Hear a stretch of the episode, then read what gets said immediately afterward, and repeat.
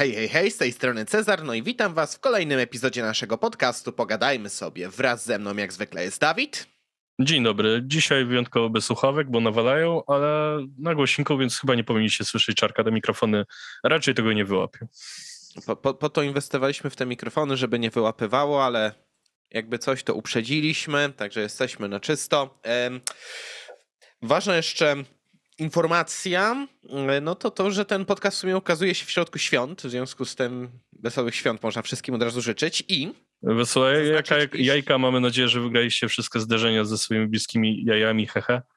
Dokładnie. E, widzę, że Dawid ma już ten humor rodzaju wuj, wujka na e, świętach wielkanocnych. W związku z tak. tym e, Dodałbym jeszcze tylko jedno, że ten podcast powstaje wyjątkowo wcześniej, e, przed dniem, jak go oglądacie, bo nagrywamy go już we wtorek, a to ze względu na to, że po prostu każdy z nas chce zjechać na spokojnie do rodziny.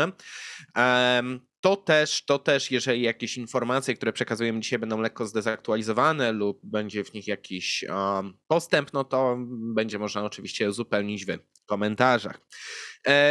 No, ze względu na to, że też niewiele czasu minęło do poprzedniego podcastu, nie mam dzisiaj zbyt wielu pytań od ludzi, za to są one dość rozbudowane z tego, co widziałem. I zaczynamy dzisiaj od pytań od naszych patronów, a zaczniemy od um, pytania od Rumcajsa, które brzmi następująco.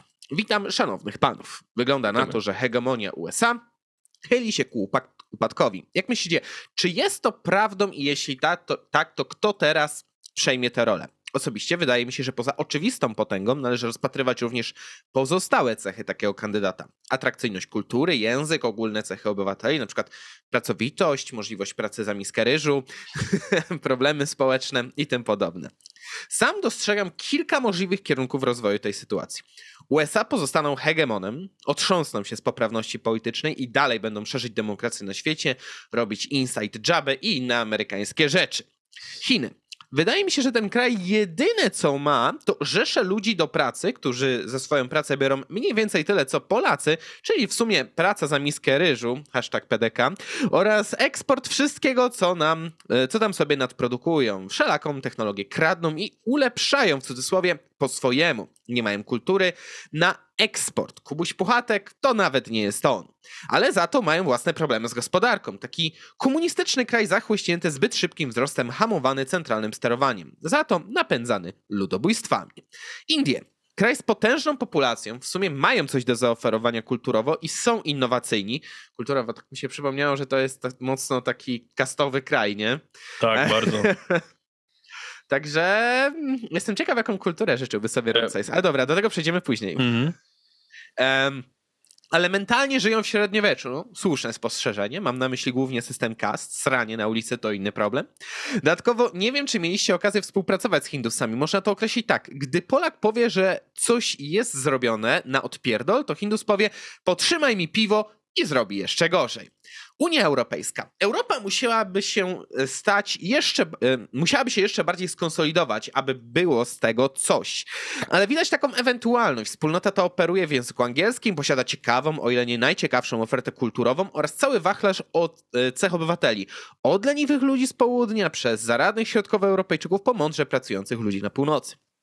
A wy, jak to widzicie, Pozdrawiam. No jeszcze tu jest zamieszczony taki e, wykres, jak wyglądało przejście do hegemonii amerykańskiej od hegemonii brytyjskiej, że mm, ta stara hegemonia e, brytyjska w sumie upadała tak w okresie dwóch wojen światowych. Następnie mieliśmy taką ratyfikację amerykańskiej hegemonii, no w sumie do końca XX wieku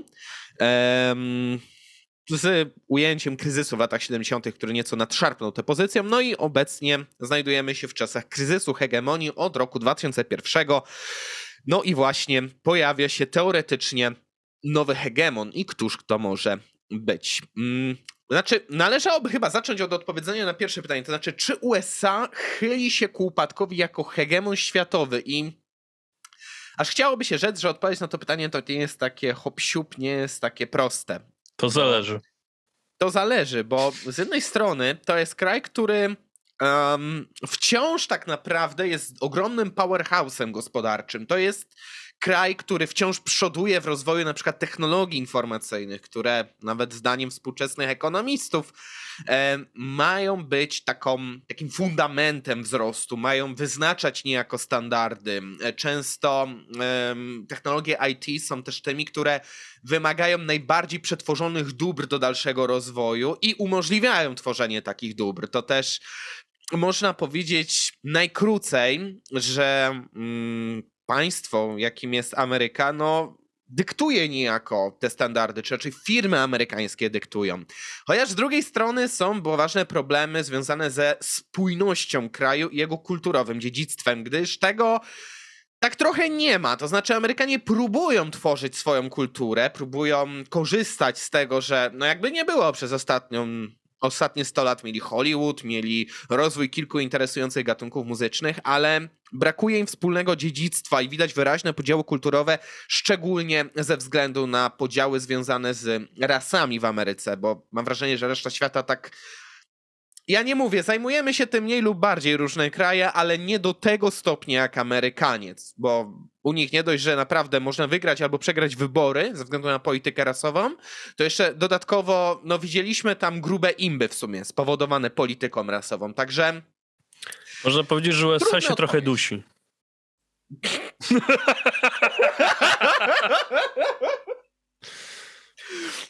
Widzę Floryda referencja, szanuję. E, tak czy siak, no.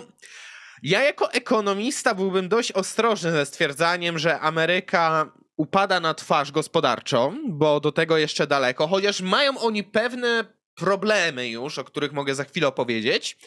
Um, bardziej tak kultu ten kulturowy aspekt by mi tak popychał w kierunku odpowiedzi tak, Ameryka za chwilę walnie i to w sposób spektakularny, bo po prostu jest niespójna. Um, z drugiej strony funkcjonuje tam też bardzo głęboki. E, głęboki deep state, powiedziałem głęboki, głęboki stan, świetnie. E, tak czy siak, mm, chodzi o to, że elity polityczne są tam jednak, no, nie dość, że bardzo jakby zdystansowane od zwykłych ludzi, też dodatkowo pociągają tam za sznurki duże korpo i osoby, które po prostu siedzą przy kasie i one wpływają drastycznie na kształtowanie się polityki tego kraju. To też no niełatwo mi na to pytanie odpowiedzieć. Ja bym powiedział tak. Ameryka z całą pewnością jest teraz na kursie kolizyjnym i pewne mm, aspekty ich gospodarki bardzo niepokoją pod kątem tego, jaka przyszłość może ten kraj czekać, ale z drugiej strony wątpię, żeby to się wydarzyło w przeciągu najbliższych kilku czy nawet kilkunastu lat. No. Mm, Dawidzie, jak ty myślisz w ogóle, czy teraz Ameryka się chyli ku upadkowi, czy raczej jeszcze byś się hamował, nie tak jak pan Jaszczur przekazał? Kulturowo rzeczywiście jest tam duży miszmasz od długiego czasu. Zwłaszcza widać to po produkcjach Netflixa. tak, tak, jak wspomniałem wcześniej, trochę się dusi. Mhm. Znaczy... E, ale no kurde, no czy tak ogólnikowo się ku upadkowi? Trochę wątpię. Nadal dużo artystów i tylko artystów wytacza nowe trendy, prowadzi trendy w Ameryce. Hollywood, wiadomo, trochę robią filmy pod Chiny momentami, ale mimo wszystko są to filmy, które odnoszą sukcesy i wiele z nich jest całkiem dobrych. Więc nie powiedziałbym, że to jest takie totalne pójście w kierunku dna i jakby walenie się, e, wracanie się o ten głupi rej, że tak pozwolę sobie przytoczyć mema. Jest tam miszmasz, który trzeba trochę poobserwować i zobaczyć, co będzie się działo. Więc jeśli chodzi o USA, to ciężko mi powiedzieć, jaki jest obecny stan tego kraju. Um, no właśnie, on jest taki dość ambiwalentny, bo na przykład z gospodarczego punktu widzenia, ja mówię, ciężko mi obalić argument, że na przykład wciąż znajduje się tam dosłownie creme de la creme firm o potencjale światowym. To jest przecież ojczyzna takich gigantów jak um, Apple, jak Microsoft, jak, nie wiem, dajmy na to General Electric, tak? No, tona po prostu podmiotów, które mogą przejść lepiej albo gorzej w danej chwili, ale zawsze znajdują się w tej ścisłej czołówce. Na przykład y, jest taka publikowana lista 100 największych korporacji świata. Zazwyczaj lwia część z nich to są jednak korporacje amerykańskie. Dodatkowo mm, Ciężko mi też byłoby obalić argument, że na przykład Ameryka nie jest potentatem zasobowym. To jest wciąż kraj, który może dostarczać ogromne ilości zasobów naturalnych, posiadający na przykład duże pokłady własnej ropy, chociaż no, jak pokazuje nam obecna sytuacja, może troszeczkę niewystarczające no, obecne potrzeby. E, tak czy siak jednak e, ten kraj ma ogromny potencjał i wciąż ma wiele kart do zagrania. Natomiast powiedziałem, że mogę wskazać kilka problemów związanych z ich gospodarką i przykładowo w ostatnich latach regularnie mieliśmy problem, co parę lat, z wypłacalnością rządu amerykańskiego. Ba, mieliśmy miejsce sytuację, jeśli pamiętam, w 15-16 roku, gdzie amerykański rząd zawieszał swoją działalność na chwilę, albo planował zawiesić, już tam nie pamiętam detali, ze względu na to właśnie, że budżet się nie domykał. I trzeba było domknąć budżet, albo um, trzeba było czekać, aż republikanie i demokraci się dogadają co do głosowania, żeby na przykład uch uchwalić budżet, gdzie ta tolerancja błędu, ta tolerancja na zadłużenie będzie nieco większa. Tak? Także pojawiają się już takie kryzysy mm, dotyczące Właściwie to polityki wewnętrznej, ale wpływające na funkcjonalność całego kraju. E, kolejna rzecz to kwestia długu publicznego. Amerykański dług publiczny już przekroczył 100% względem PKB, tam teraz wynosi chyba około 115-120%, jeśli dobrze pamiętam. I dodatkowo jest to też dług skupowany, przypominam, przez Chińczyków w dużej mierze. Przez ostatnich 20-30 lat Chińczycy regularnie skupowali ten dług, w związku z tym mogą mieć w przyszłości całkiem realny wpływ na to, jak się sytuacja w samej Ameryce potoczy. Wskazałbym jeszcze jedną rzecz, to znaczy to, że Ameryka mm, poniekąd obrosła w piórka i przestaje być trochę konkurencyjna na arenie międzynarodowej. E, proszę zwrócić uwagę, że Ameryka jest krajem, którym wskaźniki importu i eksportu są alarmujące. Znaczy, to jest największy odkurzacz świata, jak to się tak kolokwialnie nazywa, czyli kraj, który przesadnie dużo importuje Mhm. ale niestety niedużo eksportuje. Właściwie z tym problemem Amerykanie mierzą się już tak od lat 80., kiedy to Japończycy nagle im się wbili jako główny konkurent eksportowy. E, I od tamtego czasu amerykański przemysł, amerykańska technologia nie jest w stanie konkurować z Azją pod kątem kosztów. Oczywiście to jest związane z tym, że tamte państwa są rozwijające, są inne przyzwyczajenia e, tamtejszych pracowników, że oni mogą mieć płacone mniej i robić nadal to samo, ale z drugiej strony Ameryka też nie podejmuje działań, które mogłyby przynajmniej nieco poprawić sytuację dotyczącą balansu eksportu, import, e, e, eksportowego importowego. można by tutaj zrobić co najmniej kilka rzeczy, chociażby um, zmusić niejako system amerykański do przebudowania się pod kątem e, opodatkowania e, wydatków socjalnych, bo podobno amerykański budżet ostatnio jest bardzo ssany przez e, tę część budżetu. Ogromną część budżetu amerykańskiego stanowią wydanie, wydatki na zbrojenia, których z jednej strony Amerykanie nie mogą sobie od tak odchudzić, bo straciliby prawdopodobnie jeszcze szybciej tę rolę hegemona, ale z drugiej strony, jak oni dalej pójdą w tę króliczą norę, no to wyczerpią po prostu zdolności swojego swojego budżetu do ciągłego rozciągania się, tak? Jest jeszcze mm, aspekt związany na przykład z funkcjonowaniem związków zawodowych w Ameryce, które przecież przez lata były tak naprawdę mm, podkładkami dla mafii, która mogła sobie wtedy tam działać w ramach jakichś strategicznych mm, no powiedzmy gałęzi amerykańskiej gospodarki. Tak więc tu można by zreformować wiele, tylko prawdopodobnie nie ma tam konsensusu politycznego na to, żeby wykonać takie działania. Znaczy, po prostu elity polityczne by się na to nie chciały godzić, to raz. Druga rzecz, że. Mm, no mówię, Amerykanom nie tak łatwo zejść ze zbrojeń, które stanowią teraz znaczący element e, ich produkcji wewnętrznej i, i są takim symbolem niejako tej hegemonii światowej i wpływów międzynarodowych, że na przykład w każdym momencie mogą na jakąś tam część oceanów na świecie wysłać jakąś swoją wielką flotę i tam zacząć wymachiwać szabelką, tak?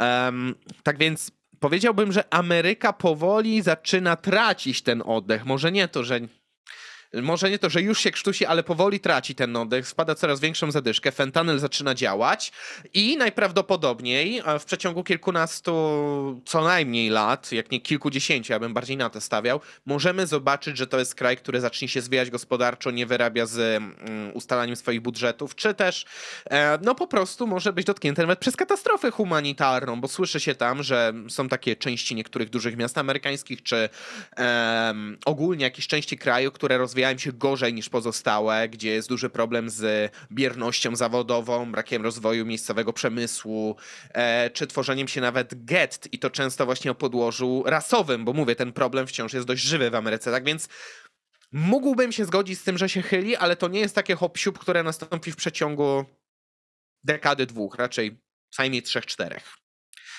No właśnie. I teraz pytanie, w którą stronę może to pójść? Czy Ameryka ma szansę się zreformować i szerzyć e, dalej demokrację na świecie? Moim zdaniem to nie jest tak proste, jak po prostu odrzucenie um, odrzucenie tej takiej poprawności politycznej. Mówię, tutaj trzeba by było jeszcze reform administracyjnych, reform prawa wewnętrznego dotyczącego funkcjonowania podmiotów gospodarczych, związków zawodowych, zmienienie nieco retoryki, może nawet rządu czy partii politycznej, tylko na to jest mała szansa, bo dlaczego mamy rezygnować z polityki prowadzonej na rasach, jeżeli ona pozwala nam łatwo wygrywać wybory?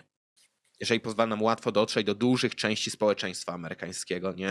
Mm, więc wątpiłbym, że Ameryka przy obecnym układzie sił wewnętrznych w kraju pozostanie hegemonem.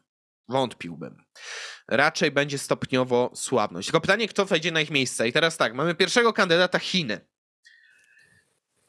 Ostatnio prowadzę taki mały kącik w ramach tego podcastu, który sugerowałby, że to może jednak nie Chiny. Chociaż były ku temu wskazówki i rozumiem, dlaczego Chińczycy się tutaj zjawili. To jest w końcu gospodarka, która, no, według niektórych wyliczeń jest już największa na świecie, według innych, no, znajduje się właściwie tuż za plecami Amerykanów, a według jeszcze innych wyliczeń w sumie truje planetę podobnie jak Amerykanie, także stonks. Znaczy co? E, tak czy siak, jest to kraj, który korzystał bardzo mocno z tej dynamiki wzrostu w ostatnich latach, spowodowanych tym, że ludzie tam byli dosłownie na skraju biedy. Po okresie Mao no mało co się tam nie pogłodzili, tak? Generalnie był to kraj, który był dotknięty katastrofą humanitarną. Nawet wskazywały niektóre analizy, że zaraz po zejściu Mao i pierwszych reformach, które tam podejmowano, kurna, nawet nie czuję, jak rymuję, e, sytuacja w kraju była tak dramatyczna, że nawet 90% ludzi żyło poniżej progu biedy przyjętego przez ONZ, a ten wynosi dolara dziennie taka katastrofa humanitarna.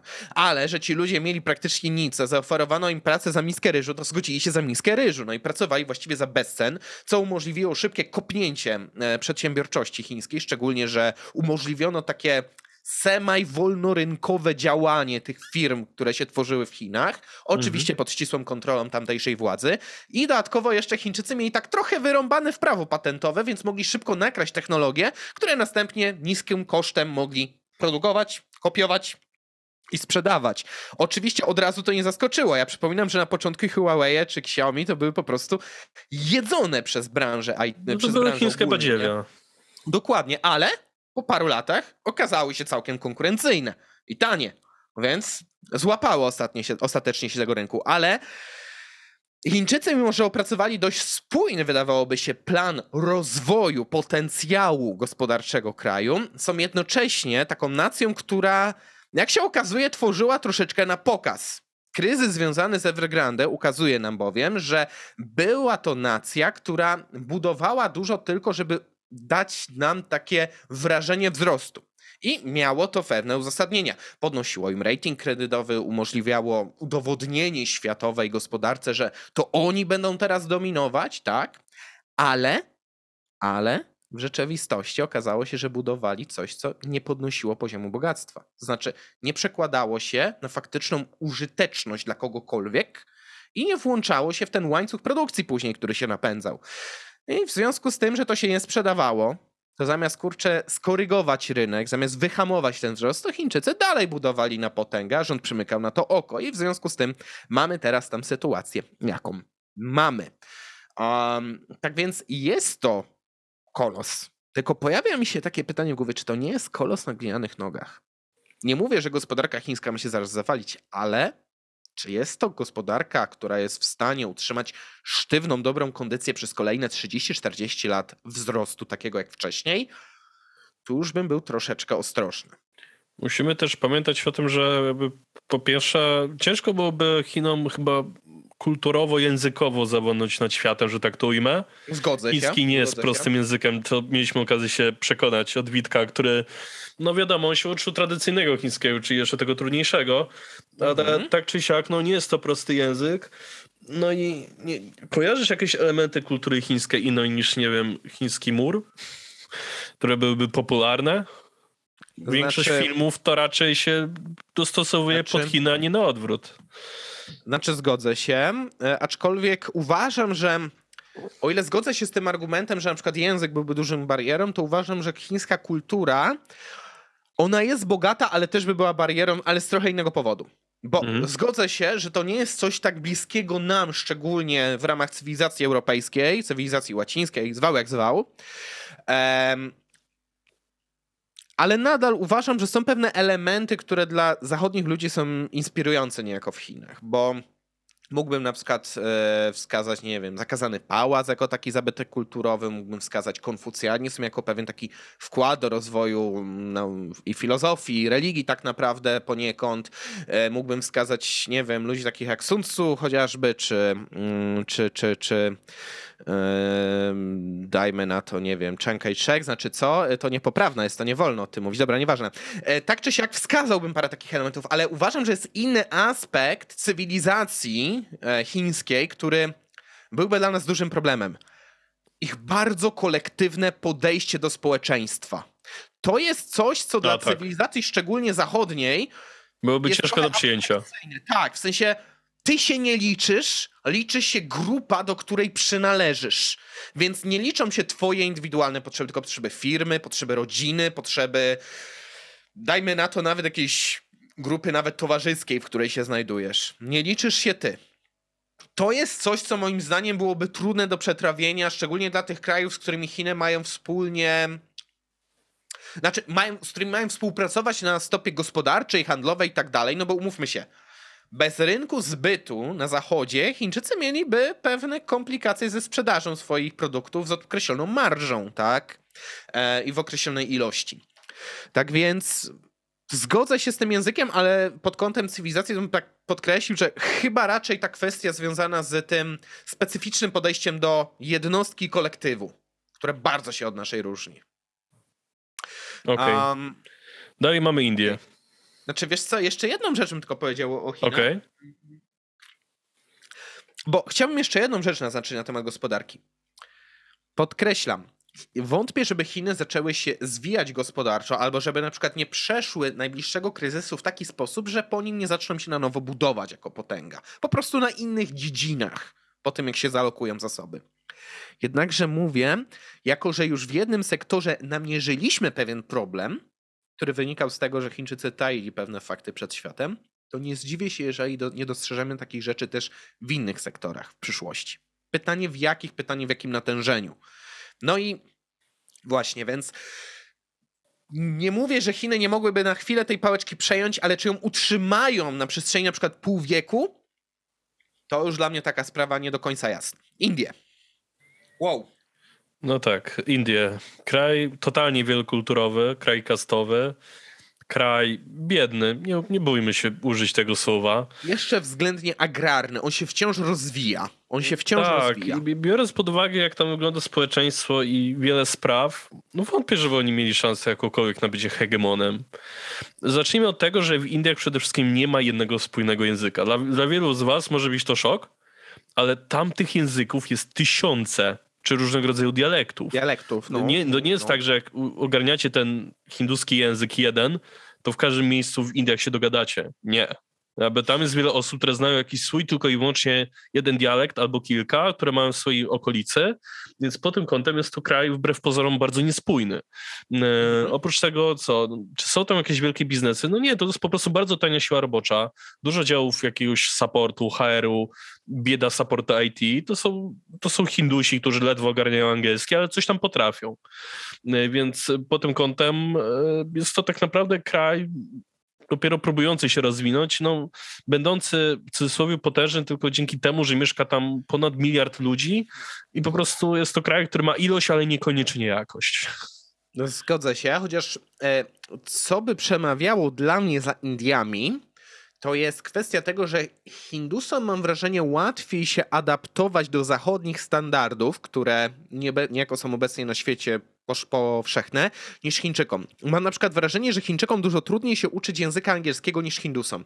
Hindusi łamią to w cholerę, żeby nie było, ale gadają jakoś tam po tym angielskim, tak? Więc e, u nich to wchodzenie w rolę ewentualnego hegemona byłoby o tyle łatwiejsze, że mam wrażenie, łatwiej by przełamywali pewne bariery kulturowe, albo łatwiej by się godzili na przyjmowanie pewnych e, rzeczy z zachodu celem łatwiejszej adaptacji. Natomiast zgodzę się z tobą, że jest to kraj mocno taki jeszcze rozwijający się. To nie jest kraj, który już ma pozycję gospodarczą, która pozwalałaby mu przejąć rolę jako hegemon. To jest wciąż kraj mocno agrarny. To jest kraj, który no jest trochę taki niespójny nawet administracyjnie wewnętrznie. To jest kraj, w którym no jest problem z tym, żeby scentralizować niejako władzę i to jest też nacja, która jakby to ładnie określić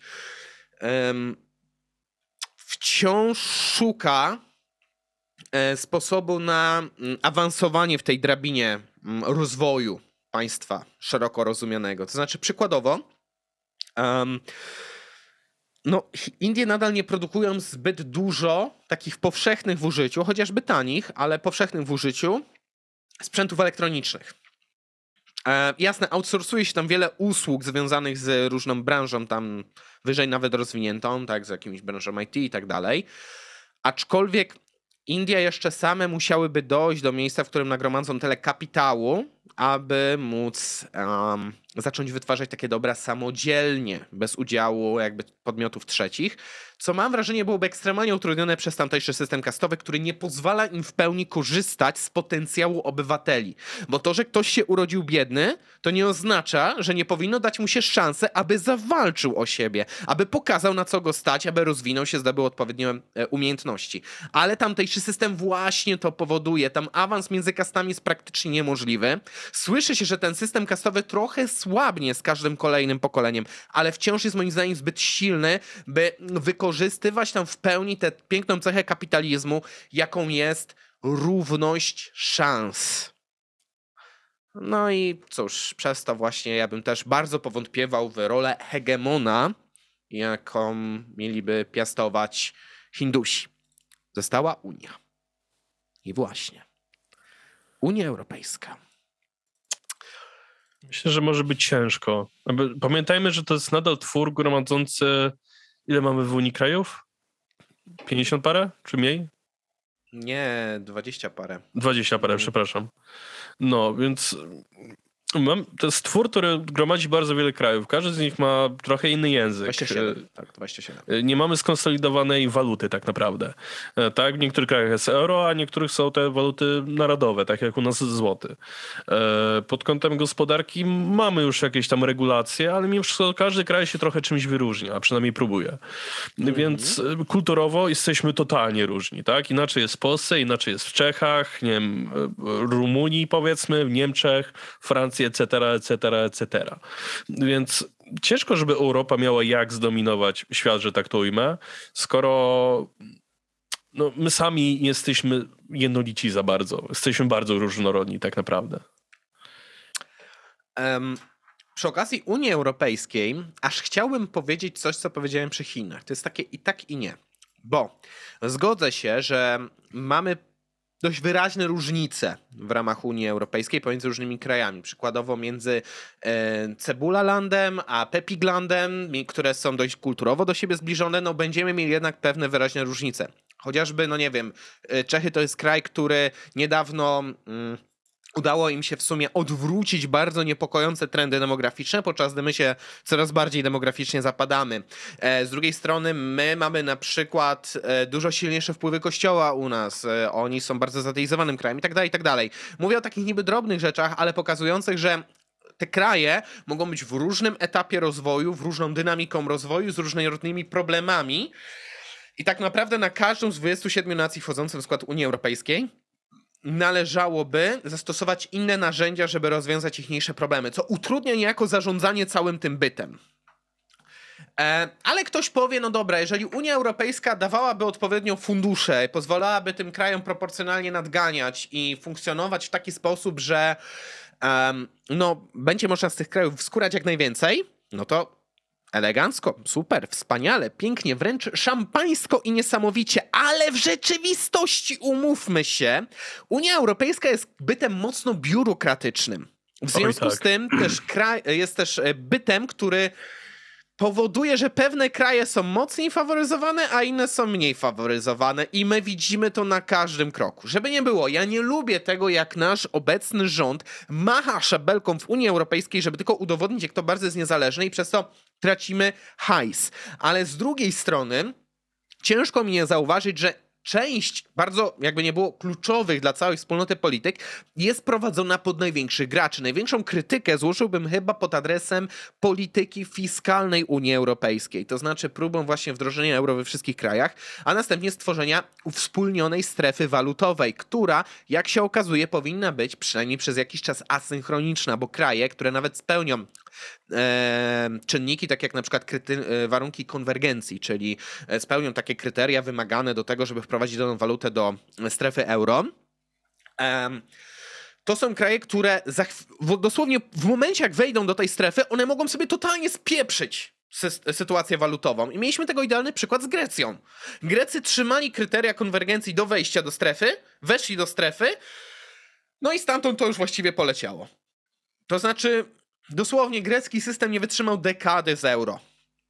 I poniekąd oczywiście to jest wina nieodpowiedzialnego dysponowania funduszami przez Grecję, ale poniekąd też tego, że polityka fiskalna była dostosowywana pod mocno roz, taką już rozkręconą i silną gospodarkę niemiecką, nie zaś pod gospodarki krajów południowych. I mamy też tego niestety smutną konsekwencję teraz, patrząc na kraje Europy Południowej, które obecnie dławią się przez narastające problemy związane z długiem publicznym, bezrobociem, czy no ogólnie takim napięciem związanym z nadchodzącym kryzysem. Popatrzcie na Włochy, Portugalię, Hiszpanię.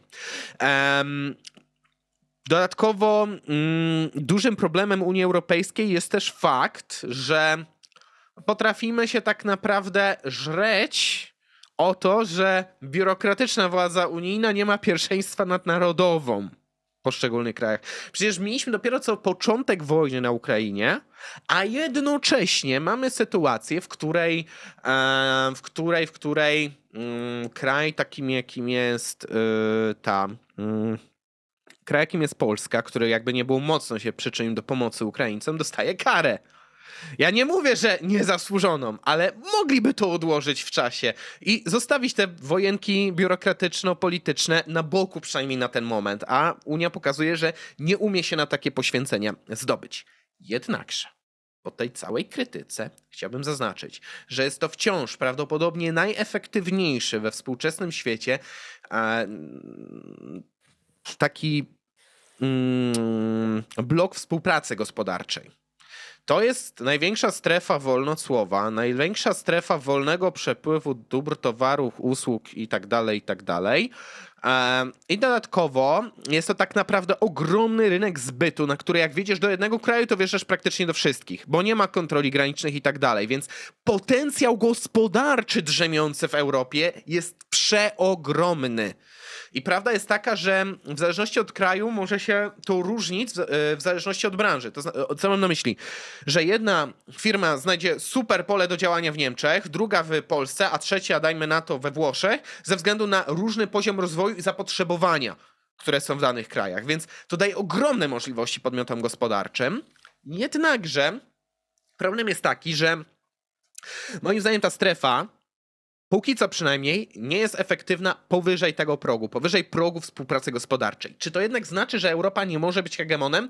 Może, ale tylko gospodarczym. To znaczy wątpię, żeby na przykład Unia Europejska mogła w najbliższym czasie stać się hegemonem militarnym. I to byłby duży problem. To znaczy, jasne, żyjemy w świecie, gdzie gospodarka ma dużo większe znaczenie niż wojsko, ale umówmy się, to powoduje, że dyktatorzy albo jakieś takie kraje, które myślą o poważnej ekspansji, czują się bardziej bezkarne, więc jeżeli nie miałyby silnego biczyka nad sobą, mogłyby wykorzystać sytuację, żeby przejąć kontrolę siłowo. Nawet jeżeli oznacza to chwilowy spadek produkcji PKB, co nam obecnie Rosjanie pokazują, a i Chińczycy, przypominam, jeszcze niedawno w ramach briefów, jak to ogłaszaliśmy, e, grozili wszystkim szabelką i przygotowywaniem swojej armii do dużych manewrów, czy nawet operacji militarnych w rejonie Morza Chińskiego. Tak więc Unia Europejska ma potencjał, ale nie w każdej sferze. Tak bym powiedział. Um, tak więc ciężko mi tak naprawdę powiedzieć, kto byłby tym hegemonem światowym. Jako kompleksowy hegemon najszybciej chyba Chiny faktycznie. Jako hegemon gospodarczy jednak dużo większy potencjał mam wrażenie ma Europa, szczególnie jeżeli parę krajów zrezygnowałoby nieco ze swojej już za bardzo przerośniętej polityki socjalnej. I widzieliśmy tego w sumie oznaki, bo Niemcy się troszeczkę okrakiem zaczęły wycofywać z pomocy dawanej uchodźcom, szczególnie w latach 17-20. Um, no i Cóż, kwestia też z, związana z współpracą wewnętrzną w ramach Europy. Czy na przykład takie Niemcy nie będą wolały robić sobie interesów z Rosją, zamiast z, e, dbać o dobre relacje z partnerami tutaj wewnątrz Europy? No, czas pokaże. Tak czy siak, Mówię, Ameryka nie upada w przeciągu najbliższych 20, 30, 20 lat. Co najmniej 30, jeśli nawet nie więcej. Natomiast kto wejdzie w ich miejsce? Czy naprawdę jesteśmy w stanie przewidzieć, czy przez najbliższe 50 lat ktoś nie dokona podobnego cudu gospodarczego jak Chiny przez ostatnie 30-40? Czy możemy naprawdę przewidzieć, że nie, dosta- nie, nie będzie miała miejsca jakaś drastyczna zmiana e, kursu politycznego w jakichś krajach o ogromnym potencjale gospodarczym?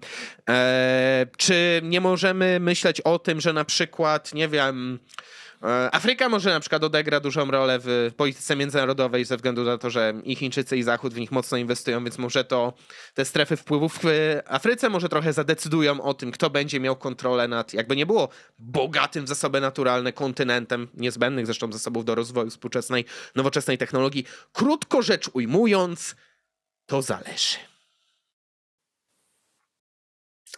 No. To, Dobrze. To mam nadzieję, że wyczerpująca odpowiedź. Bardzo. Tak. Dobra, przejdźmy dalej do kolejnego, kolejnej wiadomości od naszego e, patrona, od, Chester, od Chesterlima. Awe, mhm. Awe. Awe. Szanuję wolny rynek, bo uczynił mnie bogolem, którego stać na patronowanie waszemu podcastowi. Dziękujemy.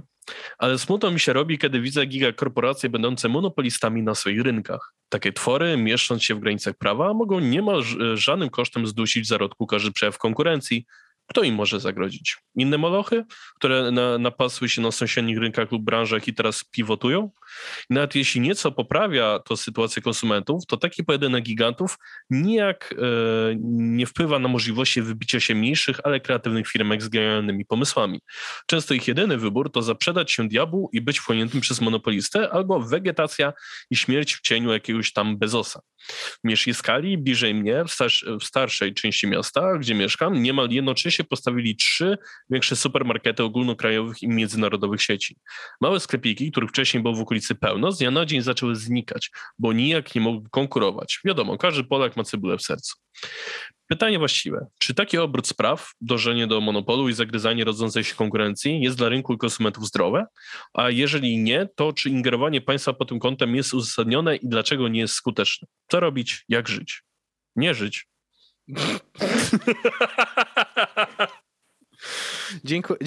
dziękuję. Ja, ja się zastanawiałem, ale teraz, teraz dałeś mi już jasną odpowiedź, Dawid. Mi wystarczy tylko jedna pętla.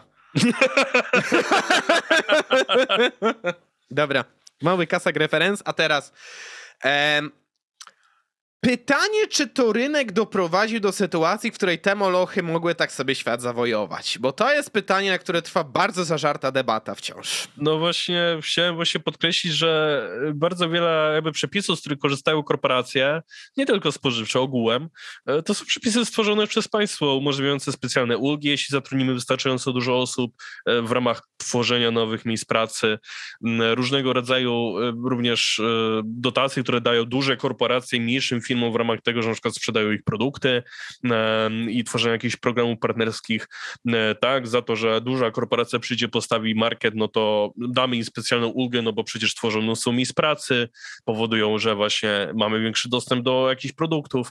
E, generalnie jakby żyjemy w niezbyt dobrej sytuacji, gdzie e, niestety mały sklepik nie jest na równi z takim supermarketem na przykład, tak, bo musimy pamiętać, że mały sklep to jest bardzo często jednoosobowa działalność gospodarcza, gospodarcza, gdzie tak, mamy podatek liniowy e, niby 18%, jeśli dobrze pamiętam, e, ale na chwilę obecną, póki nie wycofali Polskiego Ładu, trzeba doliczyć do tego składki zdrowotne, których nie da się odliczyć, więc de facto mamy coś około 23%, 4% liniówki tak naprawdę. Do tego trzeba doliczyć to, że każda sprzedana usługa albo produkt VAT, e, produkt ma VAT 23%, więc tak naprawdę z każdej faktury dobre pół ceny trzeba odrąbać dla państwa. Więc sobie to tak policzymy, mały sklepik, no dosyć ciężko się rozlicza i dużo pieniędzy idzie w boto, to znaczy w państwo. W przypadku du, du, dużej firmy, e, co, co widzimy na przykładzie e, rozrastania się kancelarii pana Mencena, e, to mnóstwo wielkich firm jest w stanie się bardzo skutecznie rozliczać i dużo pieniędzy oszczędzać lub nie musieć wydawać państwu, z tego względu, że ma różnego rodzaju ulgi podatkowe, specjalne formy rozliczania, bo jest albo spółką komandytową, spółką komandytowo-akcyjną, etc., etc., etc. Tak, są różnego rodzaju programy czy bony, że jak zatrudnimy, tworzymy nowe miejsca miejsca pracy, to mamy specjalne dodatkowe ulgi, no i wszystkie te księgowe machlojki, e, które, które, które się stosuje po to, żeby im większy biznes, tym więcej mógł na siebie zarabiać, a jeszcze mniej płacić podatków. E, no i dochodzimy do prostej sytuacji, gdzie dużemu biznesowi jest bardzo łatwo się rozrastać, bo już ma ten efekt skali, e, ma ulgi, które powodują, że nie będzie aż tak dużo tracił cały czas rosnąc, a mały sklep, dopóki albo nie, mały sklep, który raczej będzie małym sklepem, nie będzie miał za bardzo szansy się rozwinąć coś większego, bo nie ma jak, mhm. no niestety będzie skazany na bycie cały czas małym sklepem, tak? Albo weźmie jakiś na siebie gigantyczny kredyt, który się się spłaci i pozwoli rzeczywiście na rozwój, ale to się raczej w sklepach, w sieciach spożywczych nie do końca sprawdza, nie jest to zbyt popularne bardziej w innych branżach bym szukał czegoś takiego, że udało się dzięki komuś, nie wiem, jakiejś innej firmie, z którą podjęliśmy współpracę, czy czemukolwiek innemu, nagle rozrosnąć. W sieciach spożywczych no, raczej słyszałeś jakąś historię gościa, który zaczynał od swojego jednoosobowego sklepiku, a skończył na, nie wiem, sieci wielkości Lilla na przykład, no, no, no ja raczej o tym nie słyszałem i to się chyba nie zdarza w chwili obecnej. Co? Znaczy o CD Projekt jakoś sobie tak pomyślałem, bo oni w sumie zaczynają Ale, od bazarków. No tak, tylko że pamiętajmy CD Projekt o dwóch rzeczach. Po pierwsze zaczynali w latach 90., który był tak, totalnie dzikie oczywiście, i oczywiście. Na, dużo największych biznesów, które dzisiaj funkcjonuje, powstało wtedy, bo przepisy były bardzo lightowe i rzeczywiście każdy miał tak, tak samo bo, równe szanse na rozwój. Bo tak, chciałem bo... jeszcze powiedzieć o jednej takiej firmie, która zaczynała właściwie od zera, jest polską podmiotem i jest mhm. teraz ogromnie cenna i rozrasta się w zastraszająco szybkim tempie, ale też zaczynała na koniec, co prawda, ale lat 90. Dino. Okej, okay, tu podałeś dobry przykład. No. Jest, ale... ale... chcę podkreślić, to jest raczej wyjątek od generalnej reguły. No właśnie chciałem powiedzieć, że mamy jeden przykład na no, tych sieci czy różnego rodzaju sklepów w Polsce trochę mieliśmy. E, tak, tak. Tak, bo była Biedronka, która rozrosła, ale Biedronka chyba wyszła z zagranicy, jeśli dobrze pamiętam. E, Biedronka jest portugalska. E, tak, ale czy ona była na początku polska, później została sprzedana? Nie było tak? Eee, matko jedyna. Czekaj, aż wygoogluję, bo... Bo Lidl na pewno był z zagranicy, chyba amerykański jest Lidl, jeśli dobrze pamiętam, albo niemiecki. Mhm. Znaczy wiem, że w... Po... No właścicielem oczywiście Biedry jest Geronimo Martins, Ale teraz, jest... ale mówię o początkach. Czy, czy nie doszło do jakiegoś czekaj, wykupu czekaj. wcześniej? Ehm... Tak, tak. W 95 roku założył to przedsiębiorca Mariusz Świtalski. E, I mm, to na początku się nazywało e, Electromis. I w 97 Geronimo Martins odkupiło 210 sklepów, które obecnie działało i tak to się przemieniło. Nie? Więc właśnie, mamy kolejny przykład biznesu lat 90., który mógł szybko się rozrosnąć, bo to były lata 90., ale mm -hmm. wykup z zagranicy. I mamy bardzo dużo firm w Polsce, które miały jakiś potencjał, zostały podkupione po prostu za granicę i później ten zachodni kapitał mógł pompować potężne w to pieniądze, i jak i mhm. też lobować odpowiednie przepisy. No. E, tak, więc e, zresztą świetny przykład z zagranicy, Instagram. Instagram na początku no. nie był, nie należał do obecnej mety. No bo prywatne przedsiębiorstwo, które stworzyło własną apkę, był, yy, spowodowało, że selfiacze stały się bardzo popularne i wtedy Instagram poleciał mocarnie do góry. Jeśli dobrze pamiętam, chyba za 25 miliardów Facebook chyba wykupił Instagrama, jeśli dobrze pamiętam kwotę, ale no to Aha. też jest taki przykład biznesu, który mógł bardzo fajnie urosnąć, stać się rzeczywiście być może jakimś nowym, kolejnym hegemonem technologicznym na przykład, Mhm. ale podkupił go inny hegemon. I jakby takich przykładów w różnych branżach mamy mnóstwo. No, no niestety, no, ja bym był chciwym, złym kapitalistą, który chce, żeby konkurencja nie mogła się rozwijać, to albo A, podkupywałbym sobie firmy, które widzę, że mają potencjał i mogą mi zagrozić, B, tworzyłbym przepisy, które powodują, że takim firmom będzie ciężko na rynku po prostu zaistnieć albo przebić pewien jakby poziom skali, który, który jest potrzebny, tak? E, albo, Więc... E, albo jeszcze my do jedną opcję, albo robić przepisy pod takie duże podmioty jak ty. No to, to tak, tak, to również, ale to właśnie to miałem na myśli moment, że tworzyć no przepisy, tak, tak, które tak. nie pozwolą mojej konkurencji przebić pewnego efektu skali, co na przykład może mi ułatwić ich wykup, tak? No Więc tak, no niestety to nie jest wina złej, z, złego kapitalizmu, że mamy taką inną sytuację, że korporacjonizm trochę nam tutaj panuje y, w Polsce i nie tylko, tylko jest to wina tego, że te firmy mają doskonałe przepisy, które umożliwiają im no, po prostu funkcjonowanie w taki sposób. Jakby nie jest tak, że gramy równo do jednej bramki wszystkie firmy w Polsce. Absolutnie nie.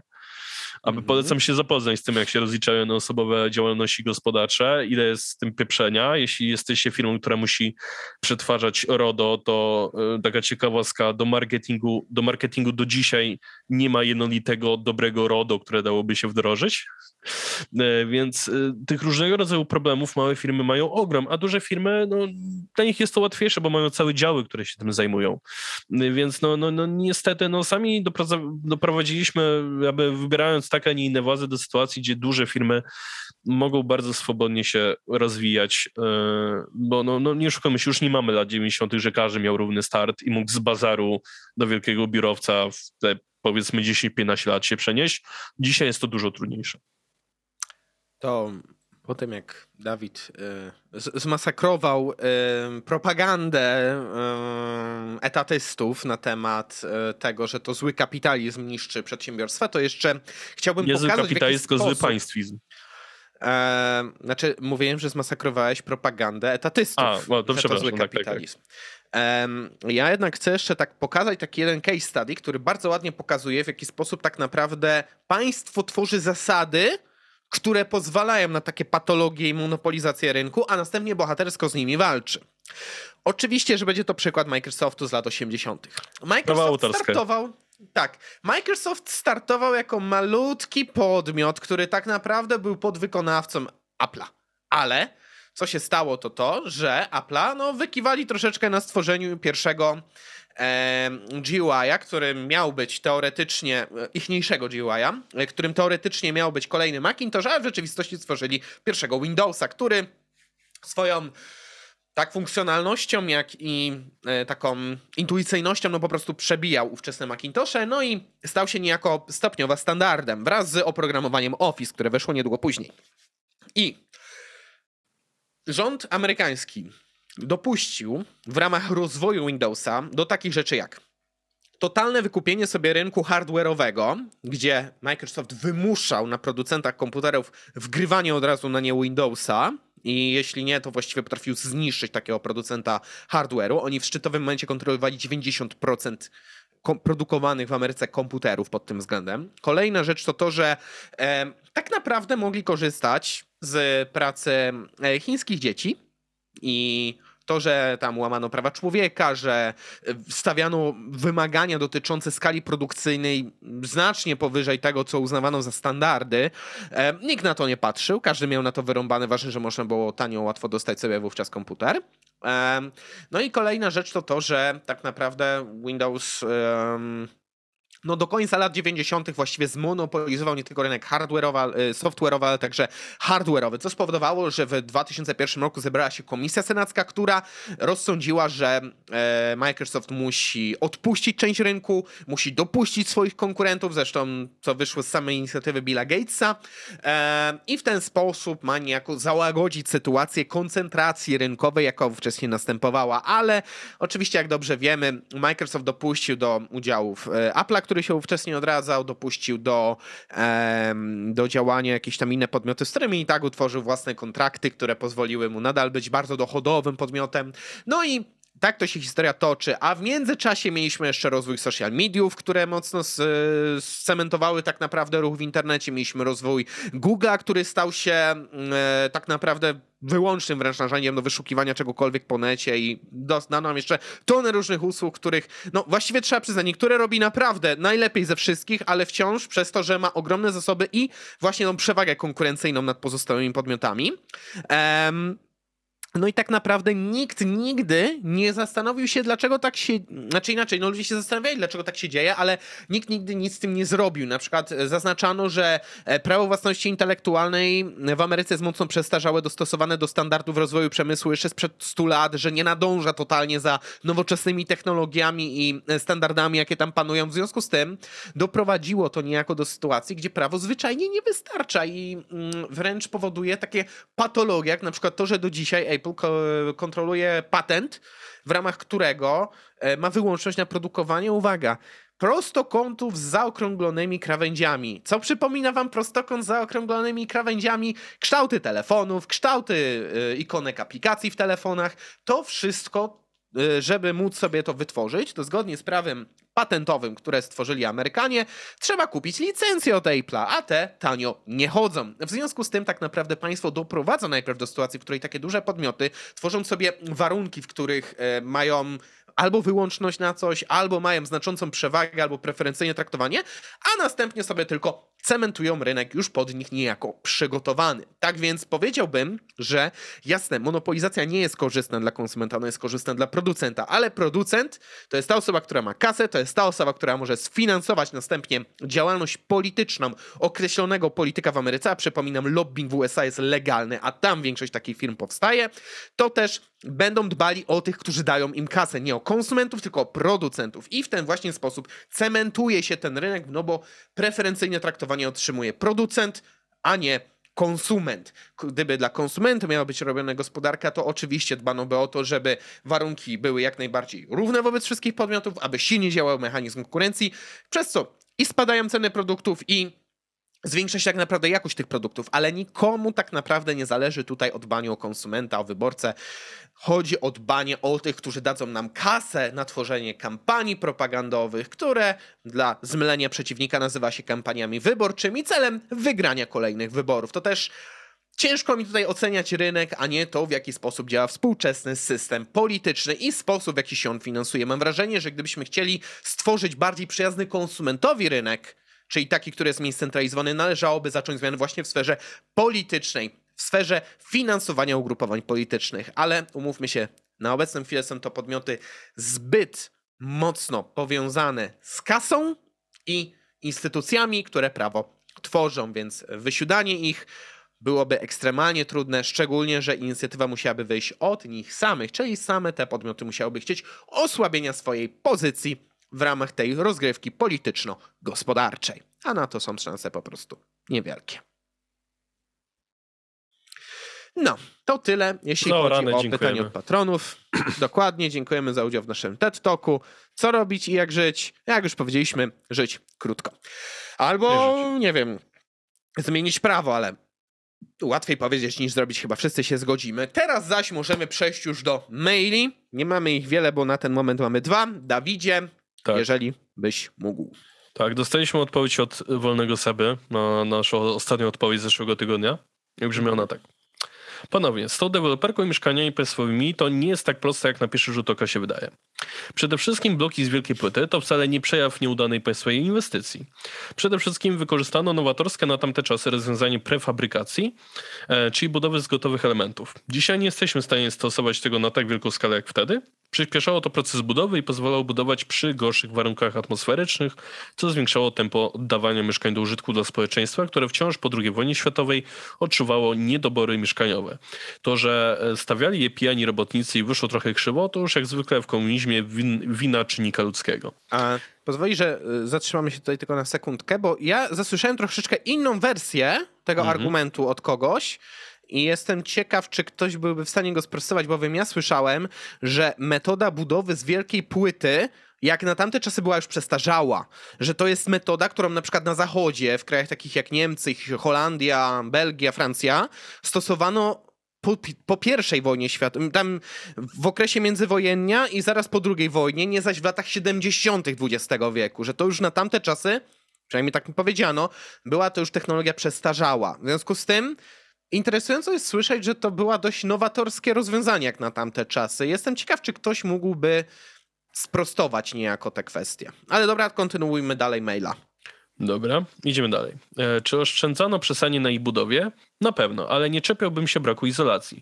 Trzeba powiedzieć, że komunistyczny reżim PRL dokonał niby niemożliwej w komunizmie kalkulacji ekonomicznej, dochodząc do wniosku, że przy dostępności taniego opału, czyli węgla, nie ma sensu inwestować w izolację. Trzeba też pamiętać, że styropian był młodym wynalazkiem lata 50. i długo jeszcze nie trafił do powszechnego zastosowania. Ocieplanie wirami odpadami drewnianymi normalka przed erą styropianu. Po prostu nic innego nie było. Stosowano na przykład Supreme, czyli płyty cementowo-wirowe, płyty azbestowe, słomy, mech itp. E, na potwierdzenie moich słów przeanalizujmy, jak wyglądało budownictwo prywatne i indywidualne w tamtym czasie. Budynki murowane, nieocieplone. Należy pochwalić zatem władze PRL za rozsądne podejście. A co do kiepskiej znaczy... jakości budynków państwowych, to nie Oho. zaniedbania na etapie inwestycji, a dalszej eksploatacji. E, byłe mieszkanie dziadka Dawida prawdopodobnie pochodziło jeszcze sprzed wojny, no co wskazuje indywidualny sposób ogrzewania poszczególnych lokali. Państwo po prostu nie zadbało o utrzymanie i modernizację z powodu braku środków. Musicie też przyznać, że gdyby mieszkania socjalne prezentowały taki sam standard jak prywatne, to byłoby to bardzo demoralizujące społecznie. A to, że bloki z wielkiej płyty są dopiero e, teraz modernizowane i ocieplane, to też nie jest wina Gierka, tylko wspólnot mieszkaniowych. E, jeśli chodzi o patologie deweloperskie, po kolei. Sprzedaż mieszkań przed ukończeniem mieszkania to nic złego. Co prawda ustawa deweloperska musiała tu wprowadzić porządek, wprowadzając e, w takim przypadku obowiązkowe ubezpieczenie, określając system odpowiednich transz płatności. Zresztą tak samo kupuje się nowe samochody, zanim zostaną wyprodukowane. Płaci zaliczkę i auto e, dostaje za pół roku lub rok. A jakoś się tego nie czepiacie. Błąd, do... czepiam się tego bardzo, ale za chwilkę rozwinę. Dobrze. Co do metrażu mieszkań, odpowiadają popytowi. Niestety przy naszej demografii najczęściej występuje model rodziny 2 plus 1 lub nawet samo 2, więc największym wzięciem cieszą się małe mieszkania. Odpowiada to też nam, naszym możliwościom finansowym. Zasugerowaliście, że państwowe mieszkania będą robione pod kątem najtańszych materiałów, ale deweloperskie nie inaczej. I nie ma to większego znaczenia. Beton i stal są e, mocno zunifikowane, a rynek pozostałych materiałów jest mocno mało urozmaicony, przepraszam, i w sumie buduje się wszędzie z tego samego. To, czym się konkuruje, to zagospodarowanie terenu oraz lokalizacja inwestycji. E, deweloperka nie ma też kolorowo, dłużej trwa przygotowanie inwestycji niż sama budowa, wszędzie jakieś roszczenia, uzgodnienia, próby interpretowania prawa budowlanego, które w swojej zawiłości, niejasności ustępuje tylko przepisom podatkowym Nowego Ładu. Mm-hmm. To wszystko, co powiedziałem, nie zmienia jednak oczywistego faktu. Państwo nie powinno zajmować się dostarczaniem mieszkań, bo nie taka jest jego rola. Jeżeli państwo chce pomóc, to może uprościć procedury i przepisy. E, tak, jestem z branży budowlanej i mówienie mi na złość, że to wcale nie śmieszne. E, a ceny materiałów e, teraz tak galopują, że tanie mieszkania zobaczymy jak świnia gwiazdy. Pozdrawiam Wolny Sep. Pozdrawiamy. Również, również. pozdrawiamy. Um, to może pokrótce się odnieśmy do pewnych rzeczy. Mhm. Um, to znaczy, mm, na przykład z tą izolacją mm, też słyszałem, ale no nie jestem tutaj ekspertem, w związku z tym wolę się od razu dopytać eksperta, jak mamy go niejako na łączu. Chciałbym się dowiedzieć, czy przypadkiem właśnie to ocieplanie nie było robione ad hoc byle czym, bo podobno na zachodzie w tym samym czasie metody grzania, i to nawet nie oparte o sterepian, były troszeczkę nowocześniejsze, w tym sensie, że te na przykład materiały, których używano do docieplania były albo wyższej jakości, albo były specjalne pod to odgrzewanie przygotowywane. Mam właśnie wrażenie, że mm, przygotowywanie mm, płyt cementowo-wiórowych to nie było coś powszechnego w PRL-u, natomiast na zachodzie było to trochę bardziej powszechne, ale podkreślam, wymagałoby tutaj to e, sprostowania lub rozwinięcia. Mm, tak więc, e, tak więc tak, jeszcze jak wyglądało budownictwo prywatne w tamtym czasie? Budynki murowane, nieocieplone. Nie mówię, że nie, ale umówmy się też, że to budownictwo przez działanie państwa bardzo raczkowało. No i fakt, nie mówię, że takich błędów też nie popełniano. Um, że popełniono błędy na etapie eksploatacji? W sumie się nie dziwię w sumie się nie dziwię, bo bardziej chodziło o efekt propagandowy tego, że coś zrobiliśmy, niż że coś utrzymaliśmy. Zresztą polityka gierkowska w latach 70. mocno polegała na tym, żeby e, za pomocą kredytów, które uzyskaliśmy z zachodu, zbudować nowe budynki mieszkalne, nowy przemysł, to nam zacznie zwracać pieniądze dzięki temu i ostatecznie wyjdziemy na prostą. Problem jest taki, że tu pisze Wolny Sep, no państwo dokonało kalkulacji ekonomicznej. Nie zgodzę się z tym. Państwo dokonało fatalnej kalkulacji ekonomicznej, zważywszy na to, jak wyglądała sytuacja ekonomiczna Polski pod koniec lat 70. My, myśmy wpadli wtedy w najgorszy kryzys ówczesnego wieku e, pod kątem gospodarczym. Mieliśmy naprawdę załamanie finansów publicznych, mieliśmy załamanie produkcji, stagnację tak naprawdę przez lata 80. I ostatecznie, jak żeśmy przeszli do modelu wolnorynkowego, mieliśmy najgorszą w naszej dotychczasowej, tej nowoczesnej historii trzeciej RP inflację, tak, na poziomie tam no, różne są wyliczenia. Ja się na studiach na przykład uczyłem, że najwyższy wskaźnik inflacyjny wynosił coś około 700%, ale niedawno na przykład też trafiłem na informację, że miał wynosić nawet 1100. Tak więc kwestia pewnie wyliczenia albo tego, o jakim wskaźniku inflacyjnym mówimy. E, tak czy siak, nie zgodzę się z tym, że państwo dokonało kalkulacji ekonomicznej. Nie mówię, że nie zrobiło czegoś praktycznego na swój sposób, ale to się nie zwróciło. Kalkulacja ekonomiczna, pilnujmy jakby pojęć, to jest też to, że Mm, to jest tak naprawdę kalkulowanie, czy coś się zwróci. Tutaj się ewidentnie nie zwróciło. Chociaż nie mówię, że z punktu widzenia e, praktycznego budownictwa to nie miało jakiegoś tam uzasadnienia. Po prostu z perspektywy gospodarczej nie przełożyło się na odpowiedni e, zwrot. E, nie czepiam się tego, że płaci się zaliczkę za auto. Dosłownie w mojej pracy magisterskiej krytykowałem model Tesli, polegający dosłownie na tym, bierzemy zaliczkę i robimy samochody, jak zbierzemy dość dużo zaliczek. Um, zresztą teraz przeraża zresztą, mnie to, jak rynek wygląda... mieszkaniowy no. w Chinach nie polegał na tym samym? Mhm. I teraz y, mamy przykład tego, samo. że to się zawala? Amerykański zresztą to samo, no z tego powodu, ja mówiłem w ostatnim podcaście, um, właśnie z tego powodu, między innymi ta bańka mieszkaniowa spowodowała następnie krach w bankowości amerykańskiej, no bo nikt nie spłacał zobowiązań związanych z kredytami hipotety hipotetycznymi, chciałem powiedzieć, hipotecznymi. E, tak czy siak, E, mnie na przykład przeraża to, że w branży samochodowej, to, to jest trochę związane z obecnym kryzysem surowcowym, ale także z um, ogólnie gorszą koniunkturą i gorszą sytuacją konsumencką, no jak i producencką tak naprawdę, wszyscy dostajemy po tyłku. Nie wiem, czy zauważyliście ci, którzy może tam chcieli sobie kupować jakieś samochody w leasingu na przykład, albo tam, e, no po prostu z salonu. Coraz dłużej się czeka na nowe auta. Na przykład w mojej poprzedniej pracy jeden mój kolega mówił, że z żoną kupili sobie właśnie auto w leasing, chcieli kupić takie lepsze. No, jeszcze niedawno słyszałem, że na takie auta czekało się kilka miesięcy. Plus minus kilka miesięcy. To i tak mnie trochę tak. Ja rozumiem weryfikację ilości popytu, ale z drugiej strony Zauważałem, że na coraz więcej Audi, coraz więcej modeli trzeba po prostu czekać. W tej chwili czas czekania jest ponadroczny. Ponadroczny. I to nie jakiś rzadki model, który był tam jakoś mocno specjalnie customizowany. Tylko normalny tylko auto. To był jakiś tam normalny model kombi, jeśli dobrze pamiętam.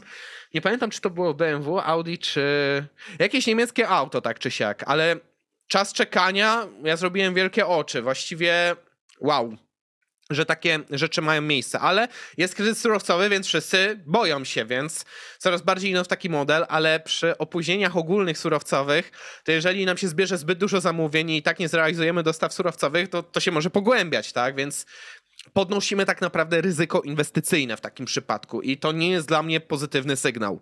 E, gdyby ten czas oczekiwania był tak do kwartału, no dobra, rozumiem badanie rynku, możliwość szybkiej reakcji, ale już czekamy ponad rok i to się wydłuża, niestety.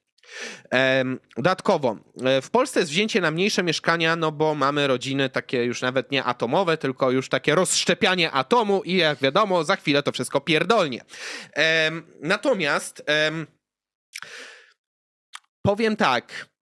Mm, mam też wrażenie, że problemem tutaj może być samo to, że wielu młodych ludzi jest coraz częściej zmuszanych do zostawania w dużych miastach za szukaniem roboty. Mm, zauważyłem ostatnio taką dysproporcję, że w mniejszych miejscowościach w Polsce, żeby dostać robotę, trzeba mieć często, mówię o takich pracach specy, jeszcze tak biurowych, żeby nie było. Nie mówię o robocie takiej o bardziej charakterze fizycznym Coraz częściej trzeba mieć duże doświadczenie z innego miasta, żeby przejść do tego małego miasta, dostać robotę i na spokojnie sobie już tam żyć. Więc jak taki człowiek musi zostać w dużym mieście na część swojego życia, z tego powodu mam też wrażenie, może się niejako napędzać ta bańka budowania małych mieszkań, które jeszcze często idą pod wynajem. W ogóle niedawno się pokazały takie analizy, które pokazują, że cena mieszkań właściwie szybuje szaleńczo do góry przez ostatnie 20-30 lat, ale cena wynajmu już nie aż tak bardzo. Idzie do góry, ale dużo wolniej. I na przykład niektórzy eksperci wskazywali, że może być to spowodowane tym, że Małe mieszkania są praktyczne na czas zdobywania doświadczenia zawodowego przez młodych ludzi i teoretycznie młodym ludziom w przyszłości, ale to zobaczymy, czy ta prognoza się sprawdzi, bardziej opłacalne może być powrót na mniejsze miejscowości, gdzie cena ziemi e, jest ogólnie troszkę niższa, więc można sobie postawić domek, który będzie miał może nie jakąś ogromną przestrzeń, ale jednak będzie większy niż takie mieszkanko. Także Ciekawie jest to usłyszeć i zastanawiam się, czy przypadkiem tutaj jeszcze jeden czynnik nie odpowiada za to, co się dzieje. Um, i to, że mamy patologię w deweloperce, tutaj piszesz, i że buduje się tak naprawdę z najtańszych surowców. Chciałbym powiedzieć, że czujesz się zaskoczony, ale trochę nie. Ale dobrze, że zwracasz mi tu uwagę na kwestię tego zagospodarowania terenu i lokalizacji inwestycji, że to tak naprawdę jest czynnik determinujący. Chociaż aż bym się zapytał, czy naprawdę nie jest tak, że będą deweloperzy, którzy trochę bardziej stawiają na jakość, a tacy, którzy trochę bardziej stawiają na ilość. Czy to tak przypadkiem też trochę nie wygląda w tej branży? No i pytanie, czy nadal tacy deweloperzy trący po kosztach nie okażą się nadal wciąż trochę efektywniejsi, przynajmniej pod kątem zwracalności tej inwestycji od kapitana państwo. Eee, no i no i no i no i. Deweloperka nie ma kolorowo, e, że tutaj ma dużo do zrobienia, zanim zacznie budowę. Nie mówię nie, ale z drugiej strony, czy nie wykorzystuję tego, że to prawo jest tak skomplikowane, aby zrobić dla siebie lepszą, lepszy fundament, że już użyję tak żargonu niejako, nie? Tak więc mm, nie mówię, że to nie jest zawiłe prawo i nie mówię, że to nie sprawia pewnych problemów takim firmom, ale mam wrażenie, że też może dawać im okazję, przez co ta patologia może się niejako trochę pogłębić. No i cóż, Państwo powinno uprościć procedury i przepisy, co do tego się zgadzamy, natomiast to, że mówię żelbeton, podkreślałem, mówię tak dlatego, że jestem tak kulturalnie już wręcz przyzwyczajony przez zwykłych, szarych ludzi, co nie umieją w budownictwo. Jeżeli odbierasz to jako atak, nie odbieraj to jako atak, ja po prostu bronię tutaj swojego prawa do gadania, jak prosty, szary, przeciętny chłop, nie umiejący w architekturę. Wolność. O to tutaj walczymy, czyż nie? No i tak, ceny materiałów tak galopują, że też się cykamy w sumie o to, jak to będzie dalej z tym rynkiem. Mam wrażenie, że musi przyjść korekta związana z kryzysem właśnie na rynku mieszkań. Korekta związana z tym, że tak naprawdę okazuje się, że przez ostatnie lata Chińczycy mocno przeprodukowywali e, w dziedzinie budowlanki i no, jeżeli nie przyjdzie korekta na surowce spowodowana tym, że nagle popyt zgadza się bardziej z podażą w sferze globalnej, no to będziemy mieli nagle sytuację, w której e, w której być może te mieszkania będą mogły być tańsze. Też nie wierzę w to, że w najbliższym czasie może być trochę lepiej. Także, Dawidzie, czy chciałbyś coś tam jeszcze tutaj dodać, czy przeskakujemy już dalej? No chyba wyczerpaliśmy temat całkowicie. Chyba znaczy tak. powiem tylko tak, jeśli chodzi o ten mój blog, bo też tutaj Sep zwrócił na to uwagę. E, tak, jakby wiem, że to było zależne od spółdzielni, tylko że jakby w moim mieście spółdzielnia zarządza kimś, ta jedna, jedyna, znaczy nie jedyna, bo są dwie, e, ale ta, do której ja jestem, mój blok jest przyłączony, zarządza 90% bloków w mieście. Mój blok chyba jako ostatni został docieplony po raz pierwszy od wybudowania. Co dla mnie było trochę dziwne, bo jakby wszystkie inne bloki, które widziałem w okolicy, raczej już tak miały wymienione styropiany tak regularnie co jakiś czas. No, u mnie mhm. po raz pierwszy ten styropian zastosowano, co mnie trochę zaskoczyło, no bo jednak blok w centrum miasta, ale okej. Okay. E, jeśli chodzi o mieszkanie mojego dziadka, e, tak, no to była stara powiena kamienica, jakby na pierwszy rzut oka, jak się widzi, to się, to, to widać, że to jest to, więc jak najbardziej tak. E, tylko, że no mimo wszystko byłem trochę w szoku, że jakby nie podłączono centralnego grzewania do takich miejsc, e, więc no mimo wszystko. E, poza tym mój dziadek też nie był jakoś osobą ultrabienną czy coś, jakby po prostu miał możliwość skorzystania z, z, z komunalnego, to skorzystał. E, mhm. Więc no to tyle. To co, przechodzimy do kolejnego maila, ostatniego już dzisiaj, Dokładnie, od kreatywnego tak? studia. Brzmi tak. Hejka, nie mam żadnego pomysłu na pytanie, po prostu miałem ciężkie dni, jednak postaram się jakieś wymyśleć. A więc, czy możecie opisać wizję waszych własnych utopii czy dystopii? Chodzi o waszą wizję najlepszego, najgorszego świata. E, tutaj został dołączony żart, pozwolę przytoczyć już teraz. Dobrze, dobrze. Bez żart. Przychodzi baba do okulisty. Okulista pyta, po co pani przyszła? Po okulary, odpowiedziała baba. Okulista pyta, do czego? Baba rzekła, do widzenia. Na co okulista odrzekł, do widzenia. Oto żart tak suchy, jak spalony, jak, jak życi w piecu. Boże. Nice. Mi się przypomniało domyślne, dosłowne tłumaczenie pewnego mema. Dzień dobry, czy jest pan wysoko? Dzień dobry, jestem co? Wysoko. Dzień dobry. A tych, no. którzy nie kumają tego żartu, polecam sobie przetłumaczyć na, na angielski, tylko zamiast good morning zrobić hi. Tak, i, i wtedy, wtedy wszystko się zgadza. Dobra, wizja dystopii i wizja utopii. E, znaczy, generalnie rzecz ujmując, czy przy akapach tak ciężko się domyśleć o co kaman, albo przy paleolipkach ciężko się domyśleć. Generalnie wizja mojej utopii opierałaby się o jedną ideę kluczową mm, i jako, że to jest utopia, to w, nie, w, ramach niej mogę wierzyć, że tylko spełnienie tej jednej cechy powodowałoby, że cały system mógłby wówczas funkcjonować. Otóż branie przez ludzi jak największej części odpowiedzialności na siebie, nie poleganie na instytucjach zewnętrznych, czy też podmiotach, które niejako robią to za nich. To znaczy, pewne decyzje e, podejmuje za nas na przykład aparat państwowy, prawda? Albo podmioty, które mm, zajmują w prywatnym świecie na przykład mógłby się zajmować ubezpieczeniami i tak dalej. Chciałbym świata, w którym jak najwięcej decyzji wynika z działań samego człowieka, gdyż przedsiębiorstwa są zbyt mocno e, uzależnione od mechanizmu konkurencji, który to powoduje, że muszą się bardziej zgadzać na to, co chce klient, a nie to, co chcą one. E, tak więc tak, utopia to jest zdecydowanie taki system, w którym mówię, człowiek robi jak najwięcej, bierze na siebie jak najwięcej odpowiedzialności, jest po prostu kowalem swojego losu, jak największym stopniu. W związku z tym tworzy też system, który jest możliwie jak najbardziej wolnościowy, żeby jak najwięcej decyzji mógł podejmować, ale jednocześnie z e, możliwością uszanowania jakichś tradycji czy prawideł, które rządzą jakimś tam społeczeństwem, z którego on em, wypływa celem no jakby ugruntowywania tych zmian i tworzenia no, społeczeństwa po prostu przyjaznego człowiekowi, bo człowiek nie żyje w próżni ideowej, tylko no, zawsze tam w jakiś sposób jest ukształtowany przez to, co poprzednie pokolenia, przynajmniej w mojej opinii, wytworzyły. Natomiast dystopia byłaby totalną odwrotnością, znaczy systemem, w którym jak najwięcej decyzji jest podejmowane za człowieka. Osobiście taką najbardziej przerażającą dla mnie wizję dystopii stworzyło chyba e, dzieło e, Adolfa Huxleya, czyli Nowy Wspaniały Świat, bowiem o ile w roku 84 ci ludzie są zmuszani albo są e, utrzymywani w przekonaniu, że muszą żyć w tym opresyjnym, złym systemie, mhm. i, ale z drugiej strony jest tam takie małe pole do rebelii, co nam główny bohater niejako pokazuje, próbując się wyrywać i myśleć trochę inaczej niż to jest dopuszczalne.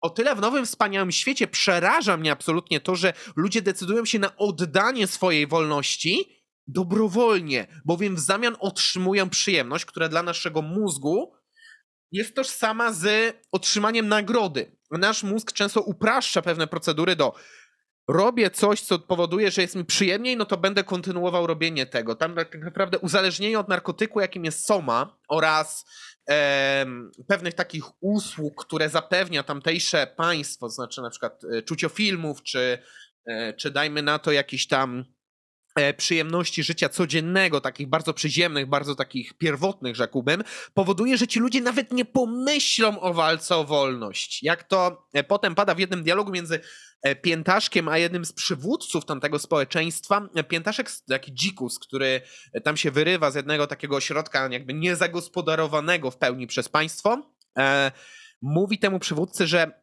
jak ludzie mogą nie kochać, chyba Mozart to był albo Beethoven, już nie pamiętam, e, skoro wyraża on dużo więcej emocji niż te czucia firmy, które po prostu są skoncentrowane na tym, żeby dać jak najwięcej przyjemności, ale bez żadnej głębi, bez żadnej refleksji. On odpowiada: Ja wiem, że on jest lepszy, ale ludzie wolą to, co przyjemne. W związku z tym nie będą nawet walczyli o tą głębię, bo oni nawet jej nie chcą, nie, nie umieją jej doświadczyć, bo już na tyle są spłyceni, tak pod kątem emocjonalnym, jak i e, pod kątem nawet takim społecznym, rzekłbym. To są ludzie uzależnieni od państwa. Więc dla mnie dlatego ta wizja jest tak przerażająca, bo o ile ja bym chciał widzieć ludzi, którzy jak najwięcej decyzji podejmują samodzielnie i działają raczej na zasadzie jakiejś takiej współpracy dobrowolnej, a nie jakiegoś przymusu. O tyle tutaj ci ludzie nawet nie mogą pomyśleć o wolności, bo są już po prostu uzależnieni od y, pomocy czy też usług jakiejś instytucji. Jest takie piękne słowo określające ten stan. Są to ludzie zinstytucjonalizowani. I to jest dla mnie najbardziej przerażająca wizja dystopii. Jak to wygląda zaś u ciebie, Dawidzie? Jeśli chodzi o kwestie utopijne, to podobnie jak u Ciebie, tylko tak jak Ty wskazałeś e, e, brak tej chęci ludzi do, do tego, żeby państwo jakby myślało za nich, że tak to ujmę, mhm. to ja bym tutaj bardziej postawił na to, że w takim idealnym świecie jakby nie było chciwości, to pewnie by się wszystko dobrze ułożyło i dążyłoby do dobrego kierunku. Tak wiesz, ja takiej chciwości na zasadzie, że za wszelką cenę, aby dążymy do A, tego, żeby... o to, żeby ta chciwość była taka zdrowa. Powiedzmy, że jak, jak widzisz, że masz jakieś ograniczenie, to jakby w jakiś sposób, może nie tyle to akceptujesz, ale jakby nie stwierdzasz, dobra, to tu wyjdziemy poza ramy jakiegoś stalonego prawa, czy jakichś zasad, byle po to, żeby zyskać za wszelką cenę na przykład, nie? Wiesz, mm -hmm. o co mi chodzi. No po prostu hamować się, kurwa, na odpowiednim momencie, tak? Jak to Dokładnie. mówi pan Jabłonowski. Dobrze. E, tak, e, więc... Taki jakby... zdrowy rozsądek, taka złoty środek w myśleniu niejako, byś chciał. Dobrze Dokładnie, rozumiem. więc powiedzmy, że to by pozwoliło na takie uzyskanie takiego świata bardziej utopijnego pod tym kątem.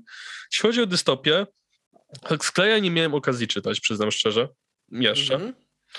E, ale tak, jeśli chodzi o takie wizje e, dystopijne, które e, jak je widziałem, to budziły we mnie w jakiś sposób przerażenie, e, to Black Mirror jakby chyba najlepsze wizje absolutnie dystopijnego świata, bo w Black Mirror oni pokazywali rzeczy bardzo namacalne, na zasadzie niektóre rzeczy były trochę takim wybiegnięciem w przyszłość, e, że może się to wydarzy, może nie, choć prawda jest taka, że niektóre wizje, które były Black Mirror pokazywane te 10 lat temu, jeśli dobrze pamiętam, albo coś koło tego czasu, już Aha. po części zostały wdrożone, na przykład system oceniania, jakby w Chinach już to mamy, e, tak. W Europie w pewnym sensie też to mamy, tylko bardziej pod kątem e, oceniania w internecie ludzi, social media, etc., e, czyli bardziej takiego oceniania pod kątem rynkowym, cudzysłowie, e, mhm. a nie państwowym. Odcinek, gdzie, gdzie, gdzie chłopaka jakby zmuszono do popełnienia samobójstwa, bo ktoś się włamał na jego komputer i nagrał jak e, sobie wali konia pod e, dziecięce porno, jakby to jest rzecz, która totalnie jest wykonywalna dzisiaj. I też wiele, wiele innych różnego rodzaju rzeczy, które już Black Mirror były pokazywane i które są realne, bo właśnie to jest najbardziej przerażające w tym serialu, że to tworzy taką dystopię, która jest nieironicznie realna w najbliższym czasie do zastosowania, to może się autentycznie wydarzyć, bo oczywiście mógłbym podać dystopię, jakim był 1984 Orwella, tylko musimy pamiętać, że to jest książka, która powstała już jakiś dłuższy czas temu i używała elementów dystopijnych, które mogły być realne w tamtych czasach. Dzisiaj już tak do końca to nie działa, więc tutaj pod tym kątem taka dystopia e, najbardziej przerażająca, która jest realna, Black Mirror bym na pewno podał. Mm. Jest też ta dystopia, którą napisał Dmitrij Głuchowski, już czytałem długo, długo, długo, więc ja aż, aż tak dokładnie nie pamiętam, ale ona też po części pokazywała pewne problemy, z którymi się borykaliśmy na tamte czasy, które mieliśmy gdzieś w głowie, czyli przeludnienie ludzi, że dojdzie do sytuacji, gdzie ludzi jest za dużo i przez to zacznie nam brakować mieszkań dla ludzi, jakichś surowców i to może spowodować, że zaczniemy dzielić ludzi na lepszych, gorszych, że zaczniemy wprowadzać jakieś prawo, które na przykład ma ograniczać e, płodność ludzkości, bo już jej jest przecież za dużo.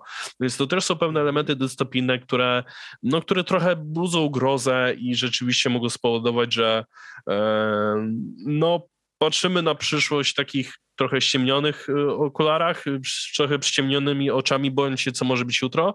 Y, zwłaszcza, że no, no, jest takie przysłowie, które się mówi, że życzę ci, abyś nie żył w ciekawych czasach. Mam wrażenie, że my od jakiegoś czasu żyjemy w bardzo ciekawych. Dokładnie to. czyli mam wrażenie, że u ciebie ta wizja dystopijna to bardziej patrzysz na to pod kątem tego, na ile to jest realne. Na ile to mogłoby się teraz już wydarzyć, tak? Mm, trochę tak, no bo tak jak wspomniałem, to co opisał na przykład Orwell też było rzeczami jak najbardziej realnymi, tylko że mhm. jak się to czyta, to no, ma się jednak te, te, te, wrażenie, że to jest trochę przestarzałe już, że jest taki trochę zamierzchły już Mam wrażenie, że w ogóle model to się patrzenia do na dystopię. określonego systemu gospodarczego, który już trochę był wy, wyre, no, taki wytrzebiony we współczesności. Oczywiście chodzi o system bardziej taki socjalistyczny, bo Orwell był tak, bardzo Tak, tak, bo musimy pamiętać, że tam dużo wdrażano poprzez telewizję, mhm. radio, no tak, oczywiście tak. nadal mamy, tylko że dzisiaj mamy internet, który pozwala nam dotrzeć do dowolnej informacji, jeśli się uprzemy. I tutaj ten model manipulowania społeczeństwem w internecie już tak, jest tak, zupełnie tak. inny niż, e, niż tam, bo tam telewizja no, była państwowa, no, jak była prywatna stacja, to i tak było w jakiś sposób zależna od państwa, bo może było jej, nie na przykład uciąć koncesję, jak to ostatnio próbowano z TVN-em. W przypadku radia, no to też mieliśmy głównie radia, jakby polskiego radia, na przykład poprzednim wieku, tak? No Więc tak, pod tak, tym tak. kątem e, by było to dużo łatwiejsze manipulowane społeczeństwem. Dzisiaj wygląda to już inaczej, no i trzeba się zupełnie inaczej starać, nie? Jakby mamy tutaj świetny przykład Orlenu, który nagle wykupił wszystkie media lokalne, który pozwala mu w jakiś sposób manipulować w internecie różnego rodzaju informacjami, Mhm. ale jednak nie jest to takie hop jak było wcześniej, nadal trzeba trochę kombinować pod kątem social mediów i nie tylko. Więc, y, więc, więc no taki Black Mirror przedstawia z dzisiejszej perspektywy dużo bardziej przerażającą dystopię niż taki Orwell y, teraz. Rozumiem. Rozumiem twoją perspektywę. No i dobra. To chyba wystarczy, jeżeli chodzi o nasze mm, wizje dystopii i utopii. W związku z tym Um, możemy chyba przejść do e, części z newsami. Przyznam, że dzisiaj mam tego trochę mniej niż ostatnio, także spokojnie, aż tyle nie będę nawijał. Um, nie spokojnie, ukrywam, w razie że... czego mam arsenał. Doskonale. Także ja może dzisiaj mm, e, skupię się bardziej wokół konfliktu na Ukrainie najpierw. E, mhm. Później będę miał jeszcze jeden mały bloczek, ale to już dosłownie mały, bo to jest dosłownie informacja z dnia, jak nagrywamy. Także ona z pewnością będzie rozwojowa przy okazji naszych jakichś tam e, kolejnych kolejnych, okay. kolejnych e, tak, rozmów. Zacznijmy może w ogóle od jakiejś dobrej informacji, znaczy dostaliśmy dosłownie, jak we wtorek to nagrywałem potwierdzenie, że ofensywa armii ukraińskiej na południu kraju w kierunku E, Sewastopola w kierunku Krymu, e, no posuwa się naprzód. To znaczy mm, udało się przesunąć linię frontu do granicy administracyjnej obwodu e, Dniepropietrowskiego, w głąb obwodu herońskiego. No i to oznacza, że po prostu armia rosyjska tak się powoli, powoli cofa w tamtym rejonie. Jedni twierdzą, że to jest ze względu na to, że wciąż trwa jakby przeorganizowanie dywizji rosyjskich do kontrofensywy z tych terenów podbitych, szczególnie z Ługańska i Doniecka. Mm, natomiast, natomiast, natomiast to nie oznacza jeszcze końca e, konfliktu. Przykładowo, dostaliśmy się informację, że i to od TechCruncha, także całkiem zaufane źródło, jeżeli chodzi o takie newsy związane z technologią, iż Ukraińcom udało się obronić swoją sieć energetyczną przed atakiem hakerskim Rosjan. Ci próbowali zdjąć po prostu, wyłączyć kilka hubów e, energetycznych Ukrainie, ale udała się obrona przeciwko tymże, e, tymże atakom. Jednakże to nadal nie oznacza, że to jest koniec problemów ukraińskich. Tona miast jest wciąż e, bombardowana, szczególnie właśnie w pobliżu linii frontu. E, jak wiemy, Mariupol sytuacja jest bardzo, bardzo ciężka. Mówi się tam zresztą też o popełnieniu zbrodni wojennych przez Rosjan i tuszowaniu ich przez pojawienie się w tam e... krematoriów przenośnych. Nie? Pojawiały się już pierwsze głosy, jeszcze nie w pełni potwierdzone, ponieważ no, no, no. różnego rodzaju organy zachodnie próbują to teraz potwierdzić e, na temat użycia broni chemicznej. Tak, w Mariupolu, dokładnie. To jest jeszcze, jak na moment, jak rozmawiamy, to jest jeszcze niepotwierdzone, ale wiele na to wskazuje, bo te głosy dochodzą już tak naprawdę z wielu, wielu kierunków. No i prawda jest taka, że po wojnie w Syrii nie powinniśmy się dziwić, że Rosjanie będą stosowali takie rozwiązania, tak? E, ale Dochodzą też kolejne informacje dotyczące e, masakry w Buczy, czyli zbrodni wojennej popełnionej przez armię rosyjską. Do tej pory tamtejszy mer informuje, że znaleziono 403 ciała ofiar rosyjskiej agresji. Dodatkowo jeszcze wywiad wojskowy ukraiński opublikował dane 10 funkcjonariuszy rosyjskiej Gwardii Narodowej, czyli tzw. Tak Rosgwardii, e, z jednostki, która e, stacjonuje w Rożinnym Niżnym Nowogrodzie, która według ukraińskiego sztabu była odpowiedzialna właśnie za te zbrodnie wojenne na ludności cywilnej. Zresztą ba, niedawno sam prezydent Ukrainy informował i podawał informacje na temat no, zwyrodnialców, już trzeba wprost powiedzieć, którzy na przykład dokonali gwałtów na dzieciach. Także mówimy tutaj naprawdę o zwyrodniałej wojnie. Zresztą, jak czytam teraz takie doniesienia, ogólnie z mediów, jakichś takich skupionych bardziej na wschodzie, albo no po prostu jakichś tam tłumaczeń, które dostałem się na portale zachodnie, ukraińskie podejście do tej wojny staje się coraz bardziej radykalne. Oni chcą po prostu pozbyć się Rosjan wszelkimi możliwymi sposobami, bo boją się o życie swoich bliskich, nie ma co się dziwić. No i widzą, jaka jest zwyrodniałość i taka, no, taki brak poszanowania dla jakichkolwiek tak naprawdę zasad prowadzenia konfliktu wojennego ze strony, e, ze strony Rosjan. Tak więc rosyjskie, rosyjska inwazja powoduje coraz bardziej radykalną odpowiedź ze strony obywateli Ukrainy, którzy no, w coraz mniej dyplomatycznych słowach po prostu wypowiadają się na temat samych Rosjan. E, no i tak naprawdę pojawiają się też z tego tytułu pewne napięcia na arenie międzynarodowej, bowiem dostaliśmy informację, że Władimir Załański nie chce przyjmować na Ukrainie prezydenta Niemiec. Zablokował o. jego przyjazd do Kijowa. I jakże on to uzasadnia? Mm, znaczy, no, generalnie Walter e, Steinmer, który miał tam się pojawić, miał przyjechać z innymi delegacjami krajów Unii Europejskiej celem no, rozmawiania na temat tego, co dalej, jak wsparcie organizować i tak dalej, ale Załęski stwierdził, o nie, nie, nie.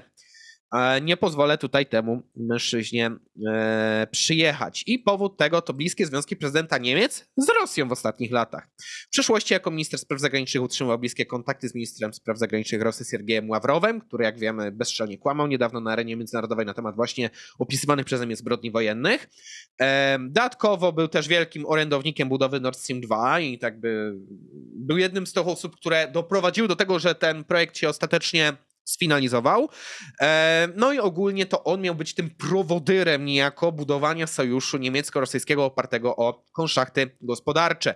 Tak więc nie ma co się dziwić, że Załański nie, no, pozwolił sobie w tej sytuacji na jakby pomachanie szabelką, bo jak wiemy niedawno kanclerz Niemiec przepraszał za to, że e, doprowadzono do takiej sytuacji, w której Niemcy aż tak blisko zacieśniły współpracę z Rosją, która no po prostu wykiwała wszystkich, mówiąc w takich bardzo delikatnych słowach o czym jednak no, przestrzegało wiele rządów, szczególnie właśnie takich centralno-wschodnioeuropejskich, no ale kto by ich wtedy słuchał, ważniejsze były interesy gospodarcze Niemiec, no ale to jest niestety też pokłosie prowadzenia takiego realpolitik, które jest skupione na korzyściach, a nie na relacjach długoterminowych. No i cóż, z tego tytułu, no cóż, można powiedzieć, że niejako trochę złamał prezydenta Niemiec, bo ten po, tym, po tej odmowie przyznał, że jego polityka wobec Rosji ostatnich lat zawiodła, ale jednocześnie widać, że w ten sam sposób prezydent Ukrainy chce wywołać presję na Niemcy, które, jak się okazuje, nie do końca zerwały te konszachty z Rosjanami. Wciąż tam podstaje ma wpadać podobno dużo pieniędzy, no i też nie widać inicjatywy celem rozwalenia inwestycji, jaką było Nord Stream 2. Oni na razie się od niej odcinają, zamykają spółkę, która tam by była związana z mm. tymże projektem, ale czy to oznacza, że ona nie będzie przywrócona, czy to oznacza, że przez urządzenie znowu nie popłynie gaz? Takich gwarancji nie ma. Musimy też pamiętać o tym, o czym wspominałem w zeszłym tygodniu, że no. ta, ten przepis europejski o zakazie importu węgla z Rosji ma wejść w życie dopiero dziś mniej więcej w połowie sierpnia, miesiąc później niż planowano, właśnie ze względu na naciski Niemiec. No. Także nie dziwię się prezydentowi Zeleńskiemu, że w ten sposób próbuje okazać po prostu no, wzgardę względem polityki niemieckiej, a po drugie niejako zadbać o to, czy zmiany, o których mowa, zmiany, o których mowa wreszcie no, wejdą niejako w życie, tak. No i ten, dodatkowo jeszcze jest jeden rozwój w ramach konfliktu na Ukrainie, o którym chcę szybko powiedzieć. Otóż Chiny grożą NATO. E, dlaczego grożą NATO? To jest pytanie. Według Chińczyków e, NATO prowadzi kampanię dezinformacyjną i prowokacyjną, właśnie pod adresem Chin. Nie Rosji, ale Chin.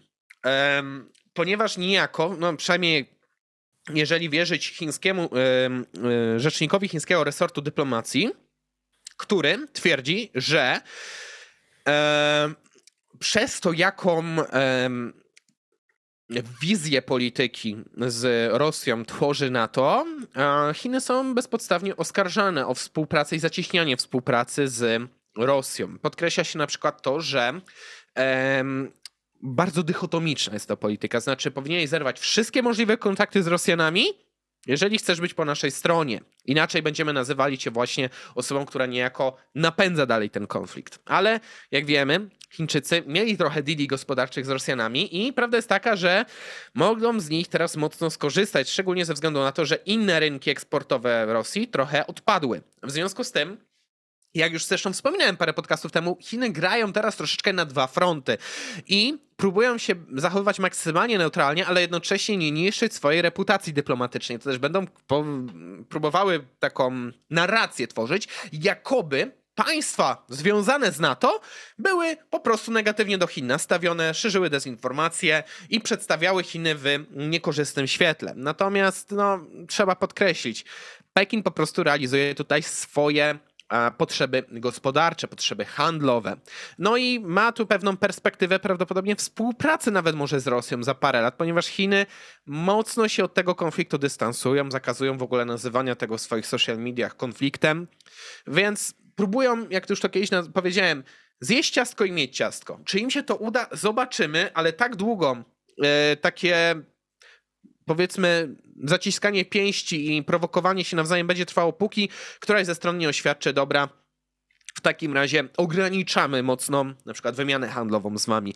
Tylko wątpię, żeby do tego momentu aż tak szybko doszło, bo to jest jednak ogromny rynek zbytu i ogromny dostawca tanich produktów, co w dobie kryzysu zasobowego no, jest dość korzystne dla strony tej szczególnie, no powiedzmy, państw zachodnich, które no, sporo takich kontraktów gospodarczych z Chińczykami dotąd mieli i Pojawia się też pytanie, czy to nie będzie kolejny zarzewie zimnej wojny i czy niejako nie wpycha troszeczkę Chin w objęcia tego bloku wschodniego, jakbyśmy to pewnie określili. No, tak więc, tak więc cóż.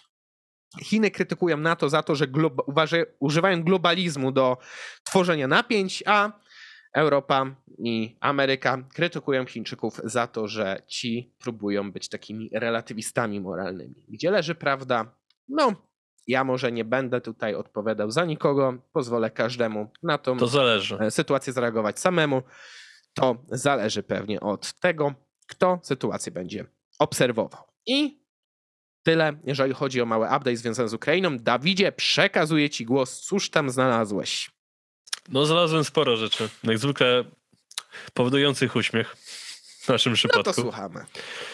Czarku, czy kojarzysz, jak są w sklepach takie e, e, przedmioty, które można kupić, które są zamknięte w takich specjalnych blokadach magnesowych? Mhm. No, jak pewnie kojarzysz, głównie używa się tego typu przedmiotów do ochrony takich bardziej cennych produktów, które no, byłoby fajnie, jakby nie zostały ukradzione ze sklepu, bo jednak są cenne.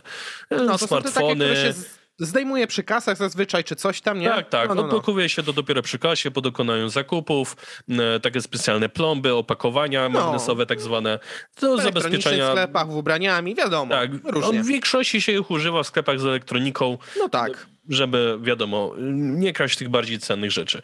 E, mhm co stało się taką cenną rzeczą w Rosji, że jest ona autentycznie plombowana albo zamykana w takich magnesowych opakowaniach specjalnych?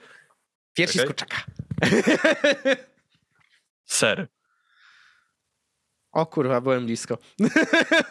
Uwaga, co się okazuje. Białoruski kanał Belmamo, e, Belamowa przepraszam, poinformował o nietypowym zabezpieczeniu białoruskich serów w jednym z rosyjskich sklepów. Produkty sprzedawane są w ochronnych opakowaniach z magnesami, by chronić się przed kradzieżą.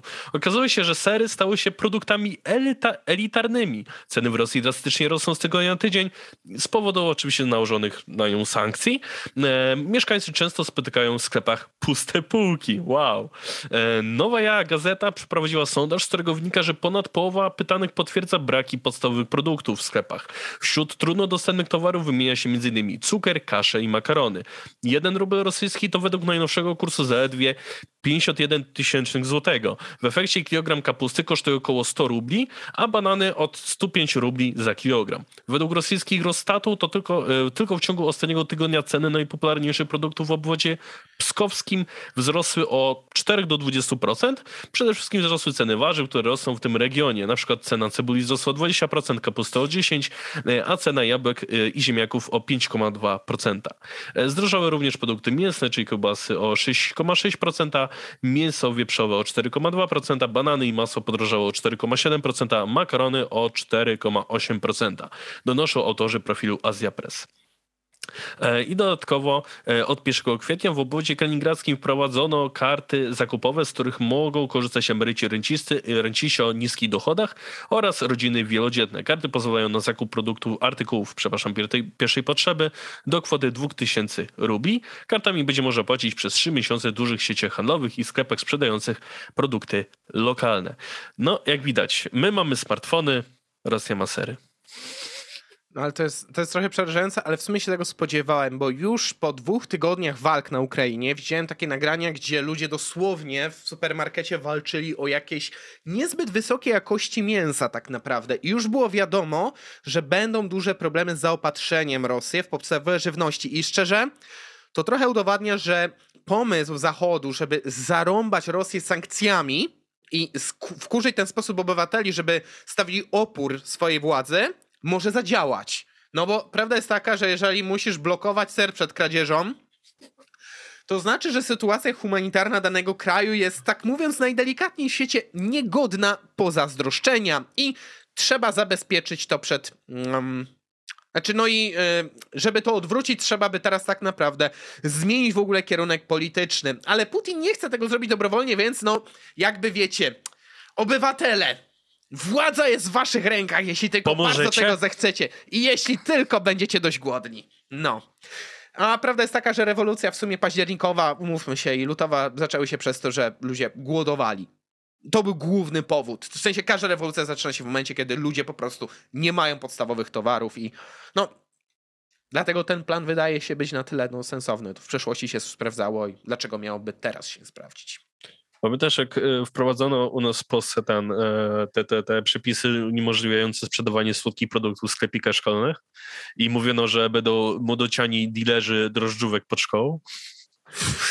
Tak, no wyobraź sobie, że teraz w Rosji są no? młodociani dilerzy e, serów. Albo nie, makaronu, albo czegoś podobnego, bo nie ma w sklepach, więc czarny rynek zaczyna działać. Ziomek, patrz, mam Mazdamera. Ale dobrze. I ile za gramas, wariacie? e, e, e, dźwig. No. Dobra. Ale żeby święte imię pana Makłowicza było nieskalane, kontynuujmy może do kolejnego newsa. Dobrze. Tydzień temu rozmawialiśmy o Smoleńsku.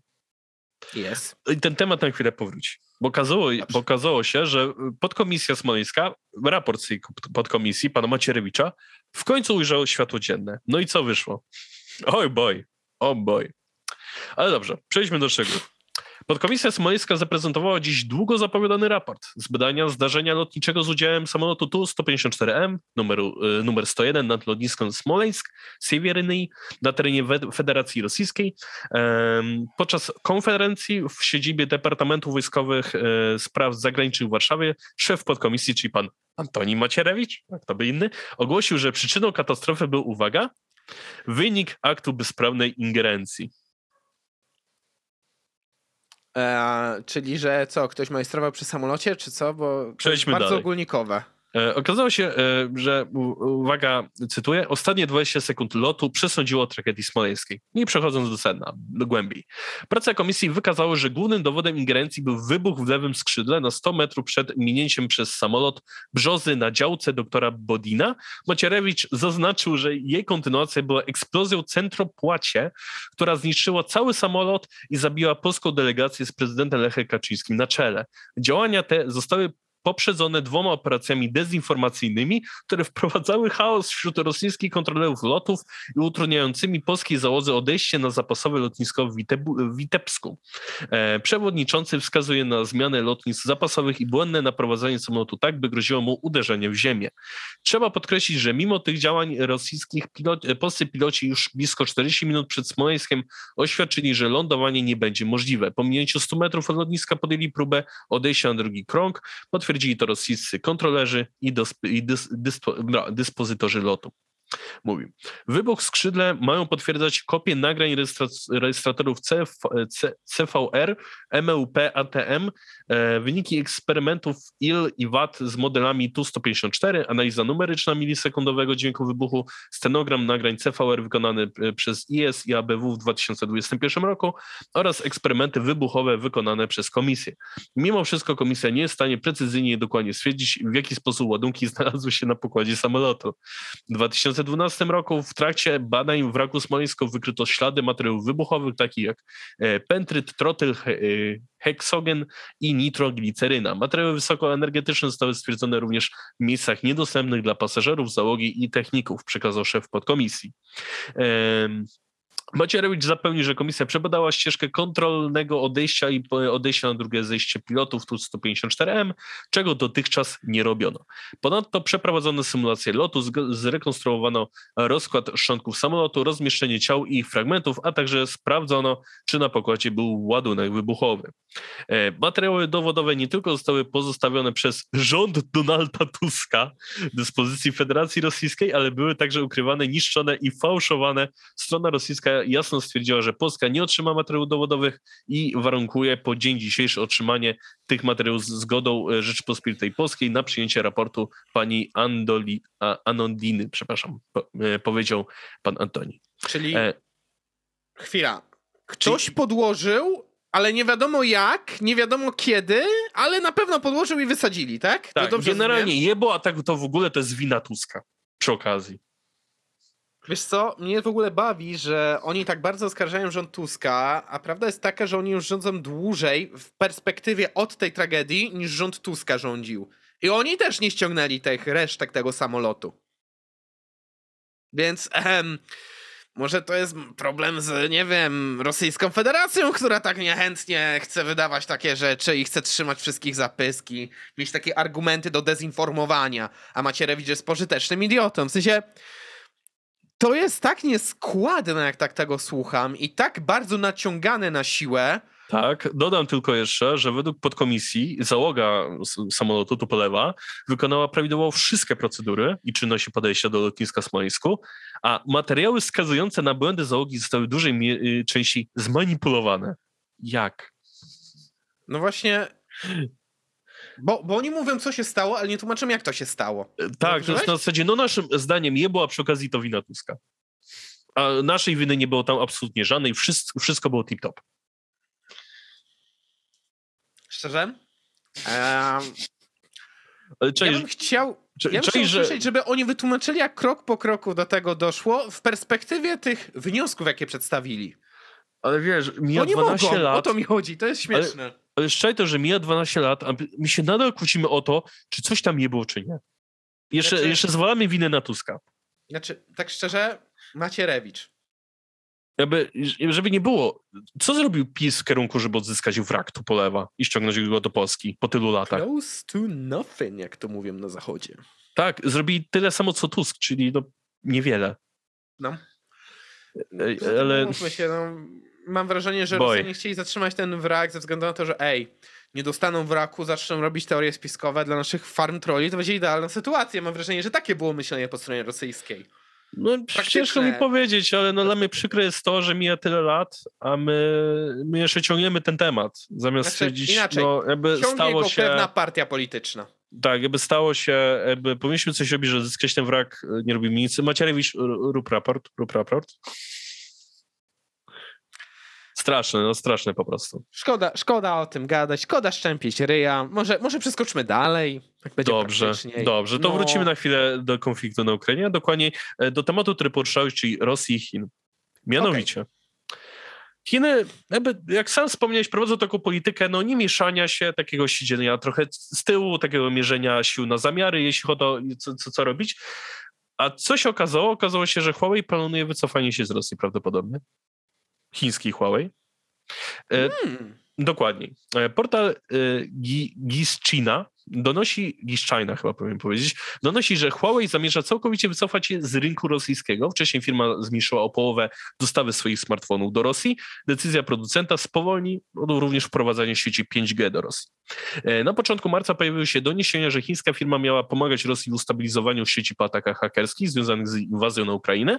W efekcie e, Robert Lewandowski zerwał współpracę z Huawei, która trwała od 2015 roku, e, a nowe informacje o działalności koncernu sprawiły, że 2001 roku, 2021, przepraszam, firma zaliczyła spadek przychodów o 28,5% rok do roku. To pierwszy roczny spadek przychodów od 2002 roku. Dlatego Huawei zamyka swoje rosyjskie biuro i Chińczycy, e, a chińscy pracownicy i część specjalistów opuszczają terytorium Rosji. Reszta zatrudnionych będzie przebywać na urlopach. Chiński producent wstrzymał także podpisywanie nowych kontraktów z rosyjskimi operatorami telekomunikacyjnymi na dostawę sprzętu sieciowego i serwisowego, e, przepraszam, serwerowego. E, mhm. Eksperci alarmują, że decyzja Huawei może mieć negatywny wpływ na utrzymanie i rozwój projektów, w tym prowadzenie sieci 5G. Obecnie sprzęt firmy stanowi około 33% wszystkich stacji bazowych telefonii komórkowej działających w Rosji. E, kolejnym producentem elektroniki, który ogłosił odejście, odejście z Rosji jest Nokia. E, prezes fińskiej firmy PK Lundmark poinformował, że nie widzi możliwości kontynuowania działalności w kraju w obecnych okolicznościach. Taki sam krok podjął, e, krok podjął jakiś czas temu również Ericsson. Czyli no jak widać, no Chińczycy niby siedzą cicho, ale no biznesowo już mniej więcej znaczy, czują, co się dzieje. Ale to nadal potwierdzałoby trochę moją teorię, że oni próbują zjeść ciasko i mieć ciasko. Już wiesz czemu. Bo duże koncerny, takie, które już finalnie przetwarzają dobra i sprzedają jako gotowe produkty, wycofują się, żeby zachować twarz. Szczególnie w perspektywie tego, że one głównie dealują z Zachodem, tam mają większość rynku zbytu. Ale nie zdziwię się, jeżeli oni grają tak na dwa fronty niejako. To znaczy, Wycofajmy stamtąd podmioty, które zajmują się przetwarzaniem i sprzedawaniem bezpośrednio dóbr, a pozostawmy podmioty, które zajmują się na przykład wydobyciem albo przetransportowywaniem surowców naturalnych, które przetworzymy następnie u siebie i sprzedamy przez firmy, które oficjalnie się przecież wycofały. W sensie ma to dużo sensu, mam wrażenie. Tylko pytanie, na ile by się potwierdziły oba newsy w dłuższej perspektywie. Ale jeżeli Chińczycy tak to próbują rozegrać, że weźmy od nich surowce, ale odetnijmy się od nich PR-owo, no, dodawałoby się to w sumie. Szczególnie, że Chińczycy mocno potrafią skoordynować takie działania przez to, że no, każda duża firma, która się znajduje w Chinach, ma duże udziały rządowe, więc mocno słucha się polityki rządowej, linii partyjnej itd., tak itd., tak nie? Tak, mm, tak, no więc jak widać y, dzieje się. Mimo wszystko jakby te kwestie gospodarcze nadal, nadal się grzeją w Rosji. Ale dobrze, mhm. idziemy dalej. Rosja i Polska, a dokładniej co za przypadek, że akurat teraz zapadł ten wy wyrok. Mhm. Okazało się, że Gazprom wyczerpał możliwości odwołania do, po, do sprawy, która się ciągnęła pomiędzy Gazpromem a PGNiG, czyli naszym polskim operatorem energetycznym. Y, I mhm. Gazprom będzie musiał naszemu operatorowi zapłacić półtora miliarda dolarów. No proszę. Tak, okazało się, że 9 marca Sąd Apelacyjny w Sztokholmie ogłosił prawomocny wyrok w sprawie cen gazu i gazociągu jamalskim z listopada 2014 roku. Uznano, że decyzja Trybunału e, Arbitrażowego na korzyść PGNiG jest rozstrzygnięciem ostatecznym, co oznacza, że Gazprom musi zapłacić 1,5 miliarda dolarów rozliczenia. Rosyjski koncern nie złożył skargi kasacyjnej od wyroku sądu. E, wyczerpała się ścieżka prawna kwestionowania tego wyroku przez Gazprom, napisano w oświadczeniu polskiej spółki. E, I, tak dodając, no, ten konflikt trwał już 8 lat. Sądziliśmy się o to, że, e, że, że te ceny, że koncerny nie dogadały się właśnie w sprawie zmiany cen gazu, dlatego w 2015 roku ruszyło postępowanie, które miało właśnie swój finał w Trybunale Arbitrażowym w marcu 2016 roku. I tak, w orzeczeniu Trybunału zmieniono formułę ustalenia ceny kupna sprzedaży gazu w wiążącym spółki kontrakcie, jednak Gazprom nie zaakceptował wyroku w czerwcu 2020 roku. Rosyjski koncern złożył skargę o uchyleniu decyzji Trybunału Arbitrażowego, a teraz sąd oddalił skargę jako bezzasadną. Więc cóż, zyskujemy jak widać, no, odzyskamy część pieniędzy, może pójdzie nie na przykład na spłatę kar za turów. No właśnie, przydałoby, przydałoby właśnie, się. No w sumie dobry gest, bo wiadomo, e, ta sprawa by się pewnie jeszcze długie lata ciągnęła, gdyby nie ten konflikt. Teraz mocno trzeba było wykorzystać sytuację i na całe szczęście, że sąd rozsądził to na naszą korzyść. Tylko właśnie Szkoda, że takie sukcesy od razu muszą być kontrowane przez jakieś takie porażki, że te pieniądze nie wychodzą ostatecznie na jakiś proficet, bo prawda jest taka, że gdyby Polska może tak nie kozaczyła przez ostatnie lata, albo przynajmniej kozaczyła inteligentniej, bo ja nie mówię, żeby nie krytykować na przykład Unii Europejskiej za zasadę praworządności, która jest taka dosyć arbitralna, ale gdyby też, umówmy się, nasza władza nie miała tak e, autorytarnych zapędów jak ma, no to prawdopodobnie takich konfliktów istotnych by aż nie było.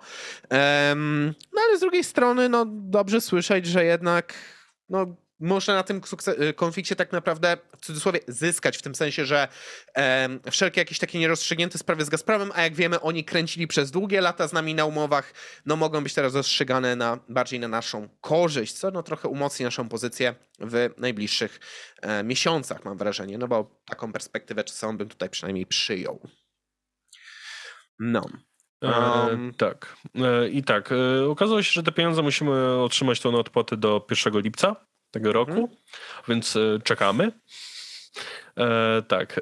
E, i, i, dodatkowo okazuje się, że tak, w wyniku wdrożenia wyroku Trybunału e, właśnie otrzymamy te pieniądze z tytułu re, re, retroaktywnego rozliczenia zrealizowanych wcześniej dostaw gazu według formuły cenowej. E, I tak, środki te spółka przeznaczyła na działania e, wzmacniające bezpieczeństwo energetyczne Polski zgodnie z realizowaną strategią dywersyfikacji źródeł i kierunku dostaw gazu. A, przepraszam, czyli my już otrzymaliśmy te pieniądze, to zwracam honor. Te pieniądze już mm. płynęły, już jakby mamy klepnięty, że na pewno. Eee, I tak, e, co, idziemy dalej? Hmm. Cóż. Czy cóż, masz coś cóż, od cóż. siebie? Mam jeszcze dwie małe rzeczy. Dobrze, to daję, później ja dam dwie małe swoje. Znaczy ja dam najpierw jedną, bo jedna będzie prawdopodobnie uzupełnieniem do twojego newsa. E, dosłownie w momencie, jak rozmawiamy, mhm. e, mamy e, sytuację nadzwyczajną w Nowym Jorku. Doszło do strzelaniny w tamtejszym metrze na stacji Brooklyn. Mhm. E, do tej pory wiemy przynajmniej o 13 osobach rannych, pięć w tym pięć postrzelonych, jak przekazuje CNN. E, co najmniej jedna z osób jest w stanie krytycznym. Co ciekawe, na miejscu znaleziono też granaty dymne, co oznaczałoby, że co oznaczałoby, że mm, mieliśmy tutaj do czynienia z jakimś takim większym przygotowaniem. I prawda jest taka, że no, służby, w momencie jak to nagrywamy, podkreślam, to się może zmienić do momentu, jak to oglądacie, nadal tego człowieka, który za to odpowiada, poszukują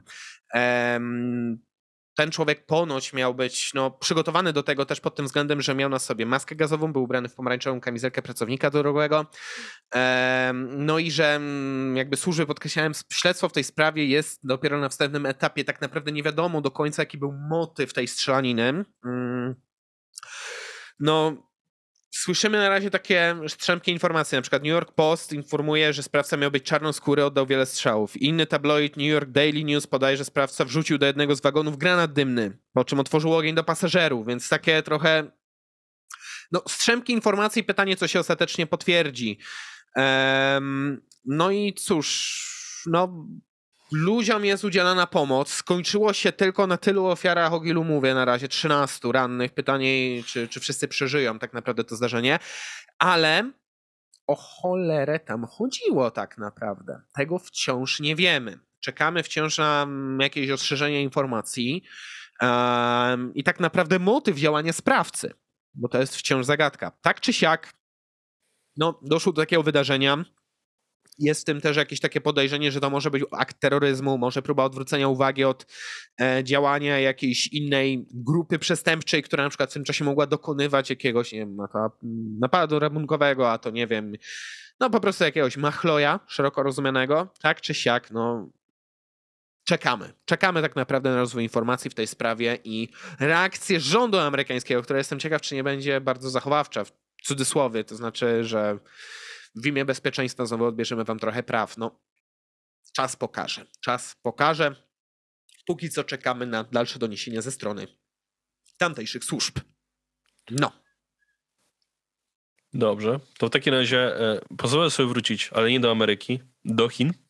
Mhm. E, mianowicie tak, mówiliśmy dzisiaj o Chinach różnych, e, róż, różnych perspektywach, różnych sprawach, e, ale nie poruszaliśmy jednego ważnego tematu, czyli tego, co tam się dzieje pod kątem e, lockdownu który jest w mhm. Szanghaju, nie czy słyszałeś? Prawda. Prawda. Tak, więc y, po, pozwolę sobie wam przedstawić, co się dzieje w Szanghaju w Chinach, którym jest to lockdown. Jest I to temat. taki mocarny lockdown. Mianowicie, od kilku dni zachodnie dzielnice z Szanghaju są całkowicie zamknięte w związku z kolejnymi zakażeniami COVID-19. Od wczoraj, e, od 5 rano zamknięto także wschodnie części metropolii. Działania te mają powstrzymać rozprzestrze rozprzestrzenianie się wirusa. Obowiązuje zakaz wychodzenia z domu, jedzenie, napoje i lekarstwa ma dostarczać wojsko i inne służby. Tak, rygorystyczne przepisy związane z COVID-em e, wprowadzono w mieście po raz pierwszy. Polityka zero COVID-19 wprowadzona przez chińskie władze doprowadziła doprowadziła do chaosu w mieście. W sieci pojawiły się nagrania w Szanghaju, w których widać szturmujących sklepy mieszkańców, którzy chcieli zaopatrzyć się w żywność jeszcze przed zamknięciem. Na sklepowych półkach brakowało jednak żywności. Ludzie wychodzili także na ulicę, by protestować. E, oprócz tego w sieci można znaleźć także nagrania, na których słychać krzyki mieszkańców Szanghaju, którzy nie mogą tak. opuszczać swoich mieszkań, skarżących się na brak jedzenia, które miało być dostarczane przez służby. Jeszcze pięć minut temu udało się słyszeć tylko kilka głosów, teraz krzyczy każdy. Ludzie tracą zmysły, jeśli sprawy się nie zmienią, będziemy mieli kłopoty, duże kłopoty, mówi osoba nagrywająca film. Tak, dodatkowo obecnie w całych Chinach obowiązują przepisy, zgodnie z którymi osoby z pozytywnym wynikiem testu trafiają do zbiorowej kwarantanny. Szanghaj zdecydował się przekształcić sześć szpitali, dwa kryte stadiony i jedno centrum wystawowe w rządowe placówki dla zakażonych COVID-em.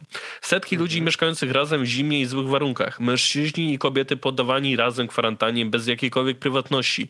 Korzystamy z publicznej toalety i musimy walczyć o jedzenie. Czy kwarantanna naprawdę nam pomaga? Napisał mediach społecznościowych użytkownik który został osadzony przebudowanym centrum wystawienniczym. To jest antyepidemiczna polityka Szanghaju. Najpierw zamykamy ludzi, a potem zastanawiamy się, co dalej. Nikt nie dał nam lekarstw, żadnych lekarzy, pacjenci siedzą na ziemi drżący, napisał inny chiński internauta. E, tak, e, dodatkowo od 1 marca do 9 kwietnia w Szanghaju zanotowano 180 tysięcy przypadków koronawirusa. 96% z nich nie dawało żadnych symptomów. Nie odnotowano także żadnego zgonu związanego z COVID-em. Polka mieszkająca w Szanghaju, czyli większość chyba nas kojarzących, czyli Weronika Truszczyńska, na bieżąco relacjonuje na Instagramie sytuację, która ma miejsce w mieście. Wczoraj przekazała, że władze zdecydowały się podzielić osiedla na trzy strefy.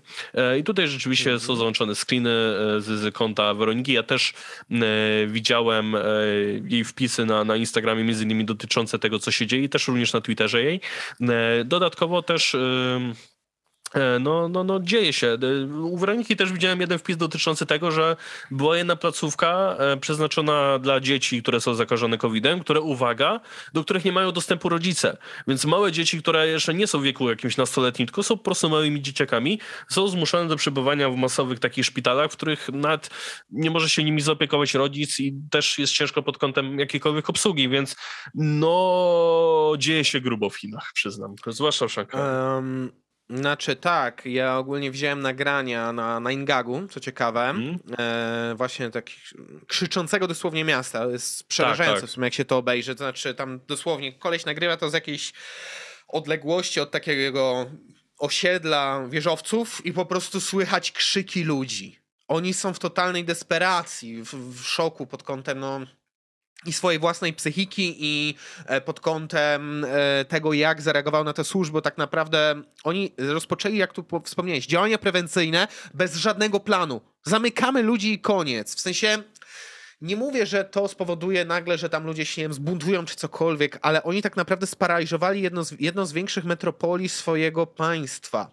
Pytanie, jaki będzie to miało skutek nie tylko humanitarny, ale i gospodarczy, i społeczny, i mm, pytanie, jak e, ludzie żyjący w Szanghaju będą przywracali życie do tego miasta z czasem. Czy to na przykład nie spowoduje, bo też czytałem takie analizy, że wielu z tych ludzi może na przykład nie być w stanie się, jeżeli ta kwarantanna się przedłuży, może nie być w stanie utrzymać się w tym mieście i to może spowodować masową e, ucieczkę ludzi z Szanghaju, gdzieś tam do jakichś regionów, gdzie po prostu będą mogli żyć za mniejsze pieniądze. Tak więc tak, mówimy tu o katastrofie humanitarnej i to takiej spowodowanej przez człowieka, bo tamtejszy rząd jest zapobiegliwy za wszelką cenę, ale rozwiązując jeden problem, generuje drugi, który będzie miał też bardzo poważne skutki. A jeszcze mając, sprawdzę szybko jedną informację. Ilu to mieszkańców żyje w Szanghaju? 26 milionów ludzi.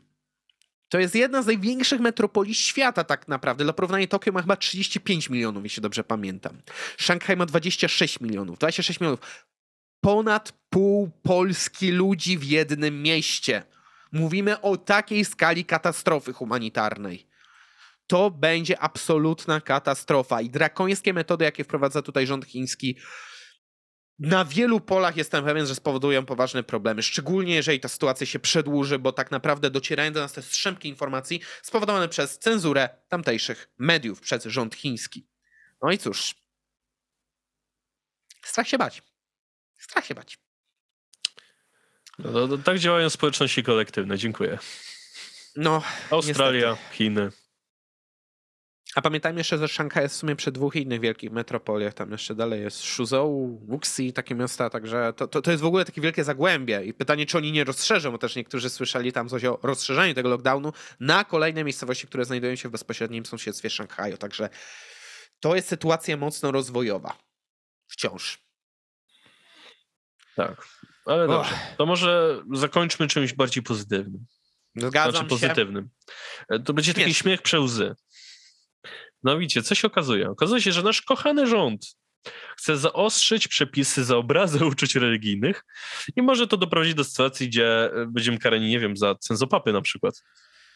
Och, nie. Co? Co? Ale Przechodząc do sedna. E, wiceszef Ministerstwa Sprawiedliwości, czyli Marcin Warchoł i pełnomocnik rządu do spraw człowieka wziął udział w konferencji naukowej Wolność religijna wobec zagrożeń współczesności w Akademii Kultury Społecznej i Medialnej w naszym kochanym Toruniu.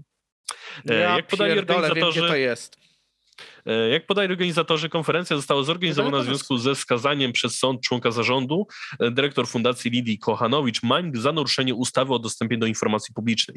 Wiceminister podczas konferencji podkreślał, że często w związku z wyznawaną wiarą dochodzi do szykan i nękania Ciekawe, od której strony. A dotyka to również osoby wokół Radia Maria i telewizji Trwam. No jakoś nie zauważyłem w Toruniu. E, ale dara, przejdźmy dalej. Wolność religijna ma fundamentalne znaczenie pośród wszystkich praw człowieka, bowiem dla osób wierzących wolność religijną prowadzi do życia wiecznego, prowadzi do wieczności, dlatego też wykracza ona poza, e, ona jako to wyjątkowe prawo człowieka poza wymiar doczesny, poza to, co tu i teraz.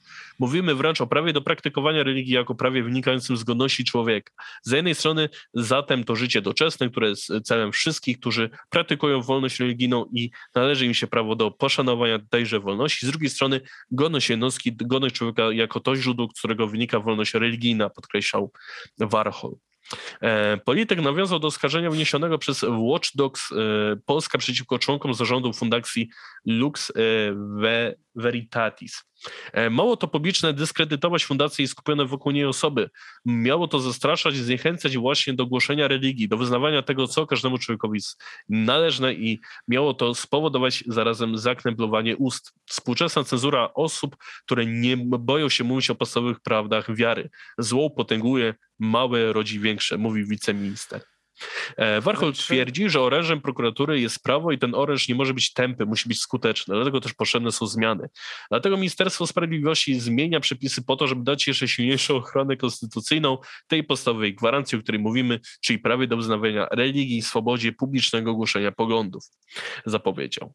E, nowe brzmienie zyskają przepisy dotyczące obrazy uczuć religijnych. Obecne są zbyt ogólnikowe, posługują się te, takim pojęciem jak na przykład złośliwe obrażenie uczuć religijnych, co powoduje często bez bezkarność. Niestety ściganie tego przestępstwa jest dziś uzależnione od subiektywnego, prywatnego uczucia wiernych, co zniechęca często osoby, które z braku czasu, siły nie składają zawiadomień do organów ścigania. E, polityk stwierdził, że prawo jest niedoskonałe, bowiem zrównuje ochronę wiary, za którą miliony ludzi oddawały życie przez całe wieki, z prywatnym odczuciem osób biorących udział w danym nabożeństwie. Wow. Dlatego też e, zmieniamy to zmieniamy. Ponadto chronimy wolność słowa osób, osób wierzących. Zgodnie z projektem nie będzie przestępstwem publiczne głoszenie przekonań lub opinii związanych z, z wyznawaną religią, dodał. E, a co na przykład z osobami, które nie wierzą? Co one już prawa wolności słowa do mówienia o tym, że nie warto wierzyć, już nie będą miały, tak? Wow. Znaczy, um, ilekroć podejmowałem jakąś debatę związaną z wolnością wyznania religijnego u nas w kraju, zaznaczałem, i nie tylko ja zresztą, cała masa osób w internecie, nawet w debacie publicznej podkreślała, że prawo ochrony uczuć religijnych jest z definicji skazane na wywalenie tak naprawdę z porządnego systemu prawnego, ponieważ opiewa o subiektywne odczuwanie rzeczy. Tak samo jakbyśmy nie chcieli, żeby prawo chroniło uczucia osób, które na przykład, nie wiem, mogą nas oskarżyć o fobię jakąkolwiek, nie wiem, czy to będzie homofobia, czy powiedzmy na to transfobia, jakakolwiek fobia, która jest obecnie na topie, że tak się wyrażę. Tak samo nie chcemy, żeby chrystianofobia stała się podobnym bytem i to jeszcze chronionym przez prawo, bo to będzie oznaczało, że jeżeli odpowiednio zinterpretujemy te przepisy, które wiadomo, jak u nas się przepisy poprawia, żeby były bardziej mm, szczelne albo jaśniejsze, w rzeczywistości stają się bardziej skomplikowane. Em, w takiej sytuacji tak naprawdę doprowadzamy do tego, że mm, będziemy mogli ludzi skazywać o to, że poczuliśmy, że ich słowa nas w jakiś sposób bolały. Nie temu służy prawo.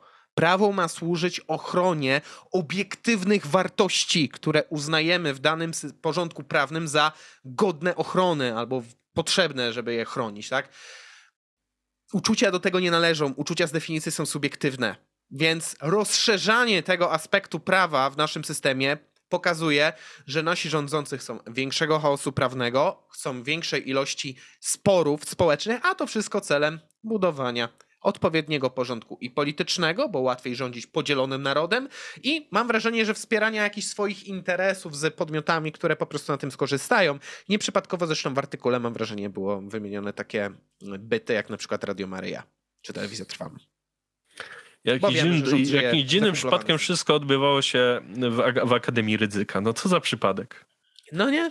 Popatrz pan, co za przypadek. A, a przepraszam bardzo, a jeśli ktoś obrazi, e, nie wiem, przedstawiciela latającego e, potwora spaghetti, to wtedy też będziemy mogli to pociągnąć pod obrazy uczuć religijnych, no bo jednak, no... Bo nagle prawodawcy zabrzmiałoby to bardziej absurdalnie niż to, czego broni. Nie? Bo, tak, bo, bo, bo podać taki przykład, no bo... To nie no. jest argument. To nie jest argument. To, że coś jest powszechniejsze w danym kraju, to nie oznacza, że powinno być jakoś, nie wiem, uprzywilejowane w ramach systemu prawa. Tak, na odwrót. Właśnie, właśnie mówię, bo jak już mamy tak Powinno szczelnie bronić zrównane. tego prawa, to powinno, powinniśmy brać pod uwagę wszelkie wiary, które ktokolwiek sobie wymyśli. Iteracje i tak dalej. No tak, tak, tak. Oczywiście za chwilę by przyszli i powiedzieli, no nie, musi być to związek wyznaniowy oficjalny zarejestrowany tam w naszym państwie i tak dalej, i tak dalej, i tak dalej. I za chwilę byśmy mieli kolejne problemy, kolejne jakby takie pokazywanie, jak bardzo te prawo jest totalnie głupie i bezsensowne. No, to żeby może jeszcze osłodzić, to ja przedstawię mojego ostatniego newsa. Myślałem, że ty pociągniesz to w inną stronę. Otóż Dobrze. dosłownie teraz usłyszeliśmy, że Elon Musk stał się największym akcjonariuszem Twittera. E, a jednocześnie się wycofał z Rady Nadzorczej Twittera. Z tego Dokładnie. Aczkolwiek, co ciekawe, mm, sama informacja o tym, że Elon, no, który zresztą jest bardzo popularny na Twitterze, stał się udziałowcem, spowodowała drastyczny skok akcji spółki. Sam poniedziałek akcje spółki wzrosły o niemal 28%. To jest ogromny skok dla takiej korporacji, zwłaszcza ze względu na ich kapitał. E, o łącznej, e, bo Musk zainwestował w nich łącznie jakieś prawie 3 miliardy dolarów. I to miało stanowić mniej więcej 9% akcji, czyli powiedzmy, że 3 razy 10 dla uproszczenia sobie tak policzmy, no to 30 miliardów i nagle to skacze o 30% prawie. Wow, to jest duży skok. No i no i no i tak naprawdę Musk w tej chwili ma więcej udziałów w Twitterze niż jego założyciel. I Zastanawia się wiele osób, dlaczego on zainwestował. Czy to miał być żart w stylu Ilona, tylko zaangażujący wiele pieniędzy, no bo w sumie nie przyjął właśnie, o czym powiedziałeś, tego miejsca w Radzie Nadzorczej, tak? Z drugiej strony może chodziło o zwiększenie swojej rozpoznawalności medialnej, budowanie jakiejś kampanii marketingowej, niektórzy spekulują. Właściwie jest to bardzo potężna inwestycja i wielu się zastanawia po co, bo no, że ona przyniesie zwrot Ilonowi, no pewnie tak. Tylko czy inna inwestycja w inny sektor nie przyniosłaby mu prawdopodobnie czegoś większego na dłuższą metę? Wielu się zastanawia, jaki może mieć ukryty cel w tym Elon, bo wątpliwe jest, żeby to był tylko zwrot z inwestycji. Tylko na przykład uzyskanie dywidendy z Twittera. No, no i też wątpliwe, żeby shortował na tym. W sensie mógłby, no bo podbił wartość tych e, akcji i teraz jakby to sprzedał, no to by coś tam pewnie zyskał, bo załamałby kurs akcji, gdyby teraz szybko sprzedał, ale to jest człowiek raczej znany z tego, że danych inwestycji podejmuje w celem realizacji tam potem jakichś projektów, mniej lub bardziej udanych, więc zastanawiam się w sumie czemu. Jaki może mieć ukryty plan tym razem Elon? Tak czy siak, no, że dla żartów wstrząsą giełdą. Chciałbym się dziwić, ale już nie mogę. No generalnie czytałem, e, że e, reakcje internetu były takie, że prosili Ilona o to, żeby odbanował Donalda Trumpa na Twitterze. A drugie, żeby e, ten, wprowadził tam wreszcie przycisk edytuj. E, tak, i Elon też zaczął śmieszkować, jak wykupił tę akcję i pytał się, e, czy usunąć e, daną rzecz z Twittera i dwie opcje odpowiedzi, jest, tak, yes of course. i oczywiście. Tak. Także nie zdziwię się, jeżeli to jest po prostu jakiś wygórowany, bardzo drogi śmieszek, chociaż wątpię, żeby nie miał w tym jakiegoś potencjału biznesowego. Pytanie, co on ostatecznie będzie chciał w ramach tego zyskać, co będzie chciał zrobić. Tak czy siak, tutaj wojna, a tam Twitter. Amerykanie mają teraz znacznie wygodniej niż Europejczycy, mam wrażenie. I tym chyba akcentem możemy zakończyć to wydanie podcastu, także pięknie dziękujemy wszystkim za wysłuchanie. E, raz jeszcze pragniemy życzyć wesołych, spokojnych świąt Wielkiej Nocy. E, oczywiście za tydzień wracamy z kolejnym wydaniem naszego podcastu. Zachęcamy do zadawania nam pytań, wysyłania ich na mail wyobraźcie.sobie małpa.gmail.com. Dodatkowo można nas posłuchać na większości platform streamingowych, które są wymienione w opisie. Można dołączyć do naszego Discorda. E, jeżeli chcecie, aby wasze pytania pojawiły się poza kolejnością, zyskiwały bardziej rozbudowane odpowiedzi, to zachęcamy także do dołączenia do grona naszych patronów, którzy mogą zadawać właśnie na tym Discordzie nam pytania poza kolejnością. No i cóż, i słyszymy się zapewne już niedługo. Dawidzie, czy masz coś jeszcze na koniec do dodania? Eee... Nie, w zasadzie to wszystko. O, życzymy wam wesołych Wielkanocy. E, żebyście wygrali zbijanie jajek, jako źle to brzmi, e, żebyście mieli dobre e, śniadanie wielkanocne. Ja zawsze lubię, jak jest, jest śniadanie wielkanocne, umie, bo jem dużo jajek z majonezem. Żeby śmigusa, dyngusa nikt was nie oblewał, nie wkurwiał. No i cóż, wszystkiego dobrego. Trzymajcie się tam, no i co, do, do zobaczenia i do usłyszenia w przyszłym tygodniu.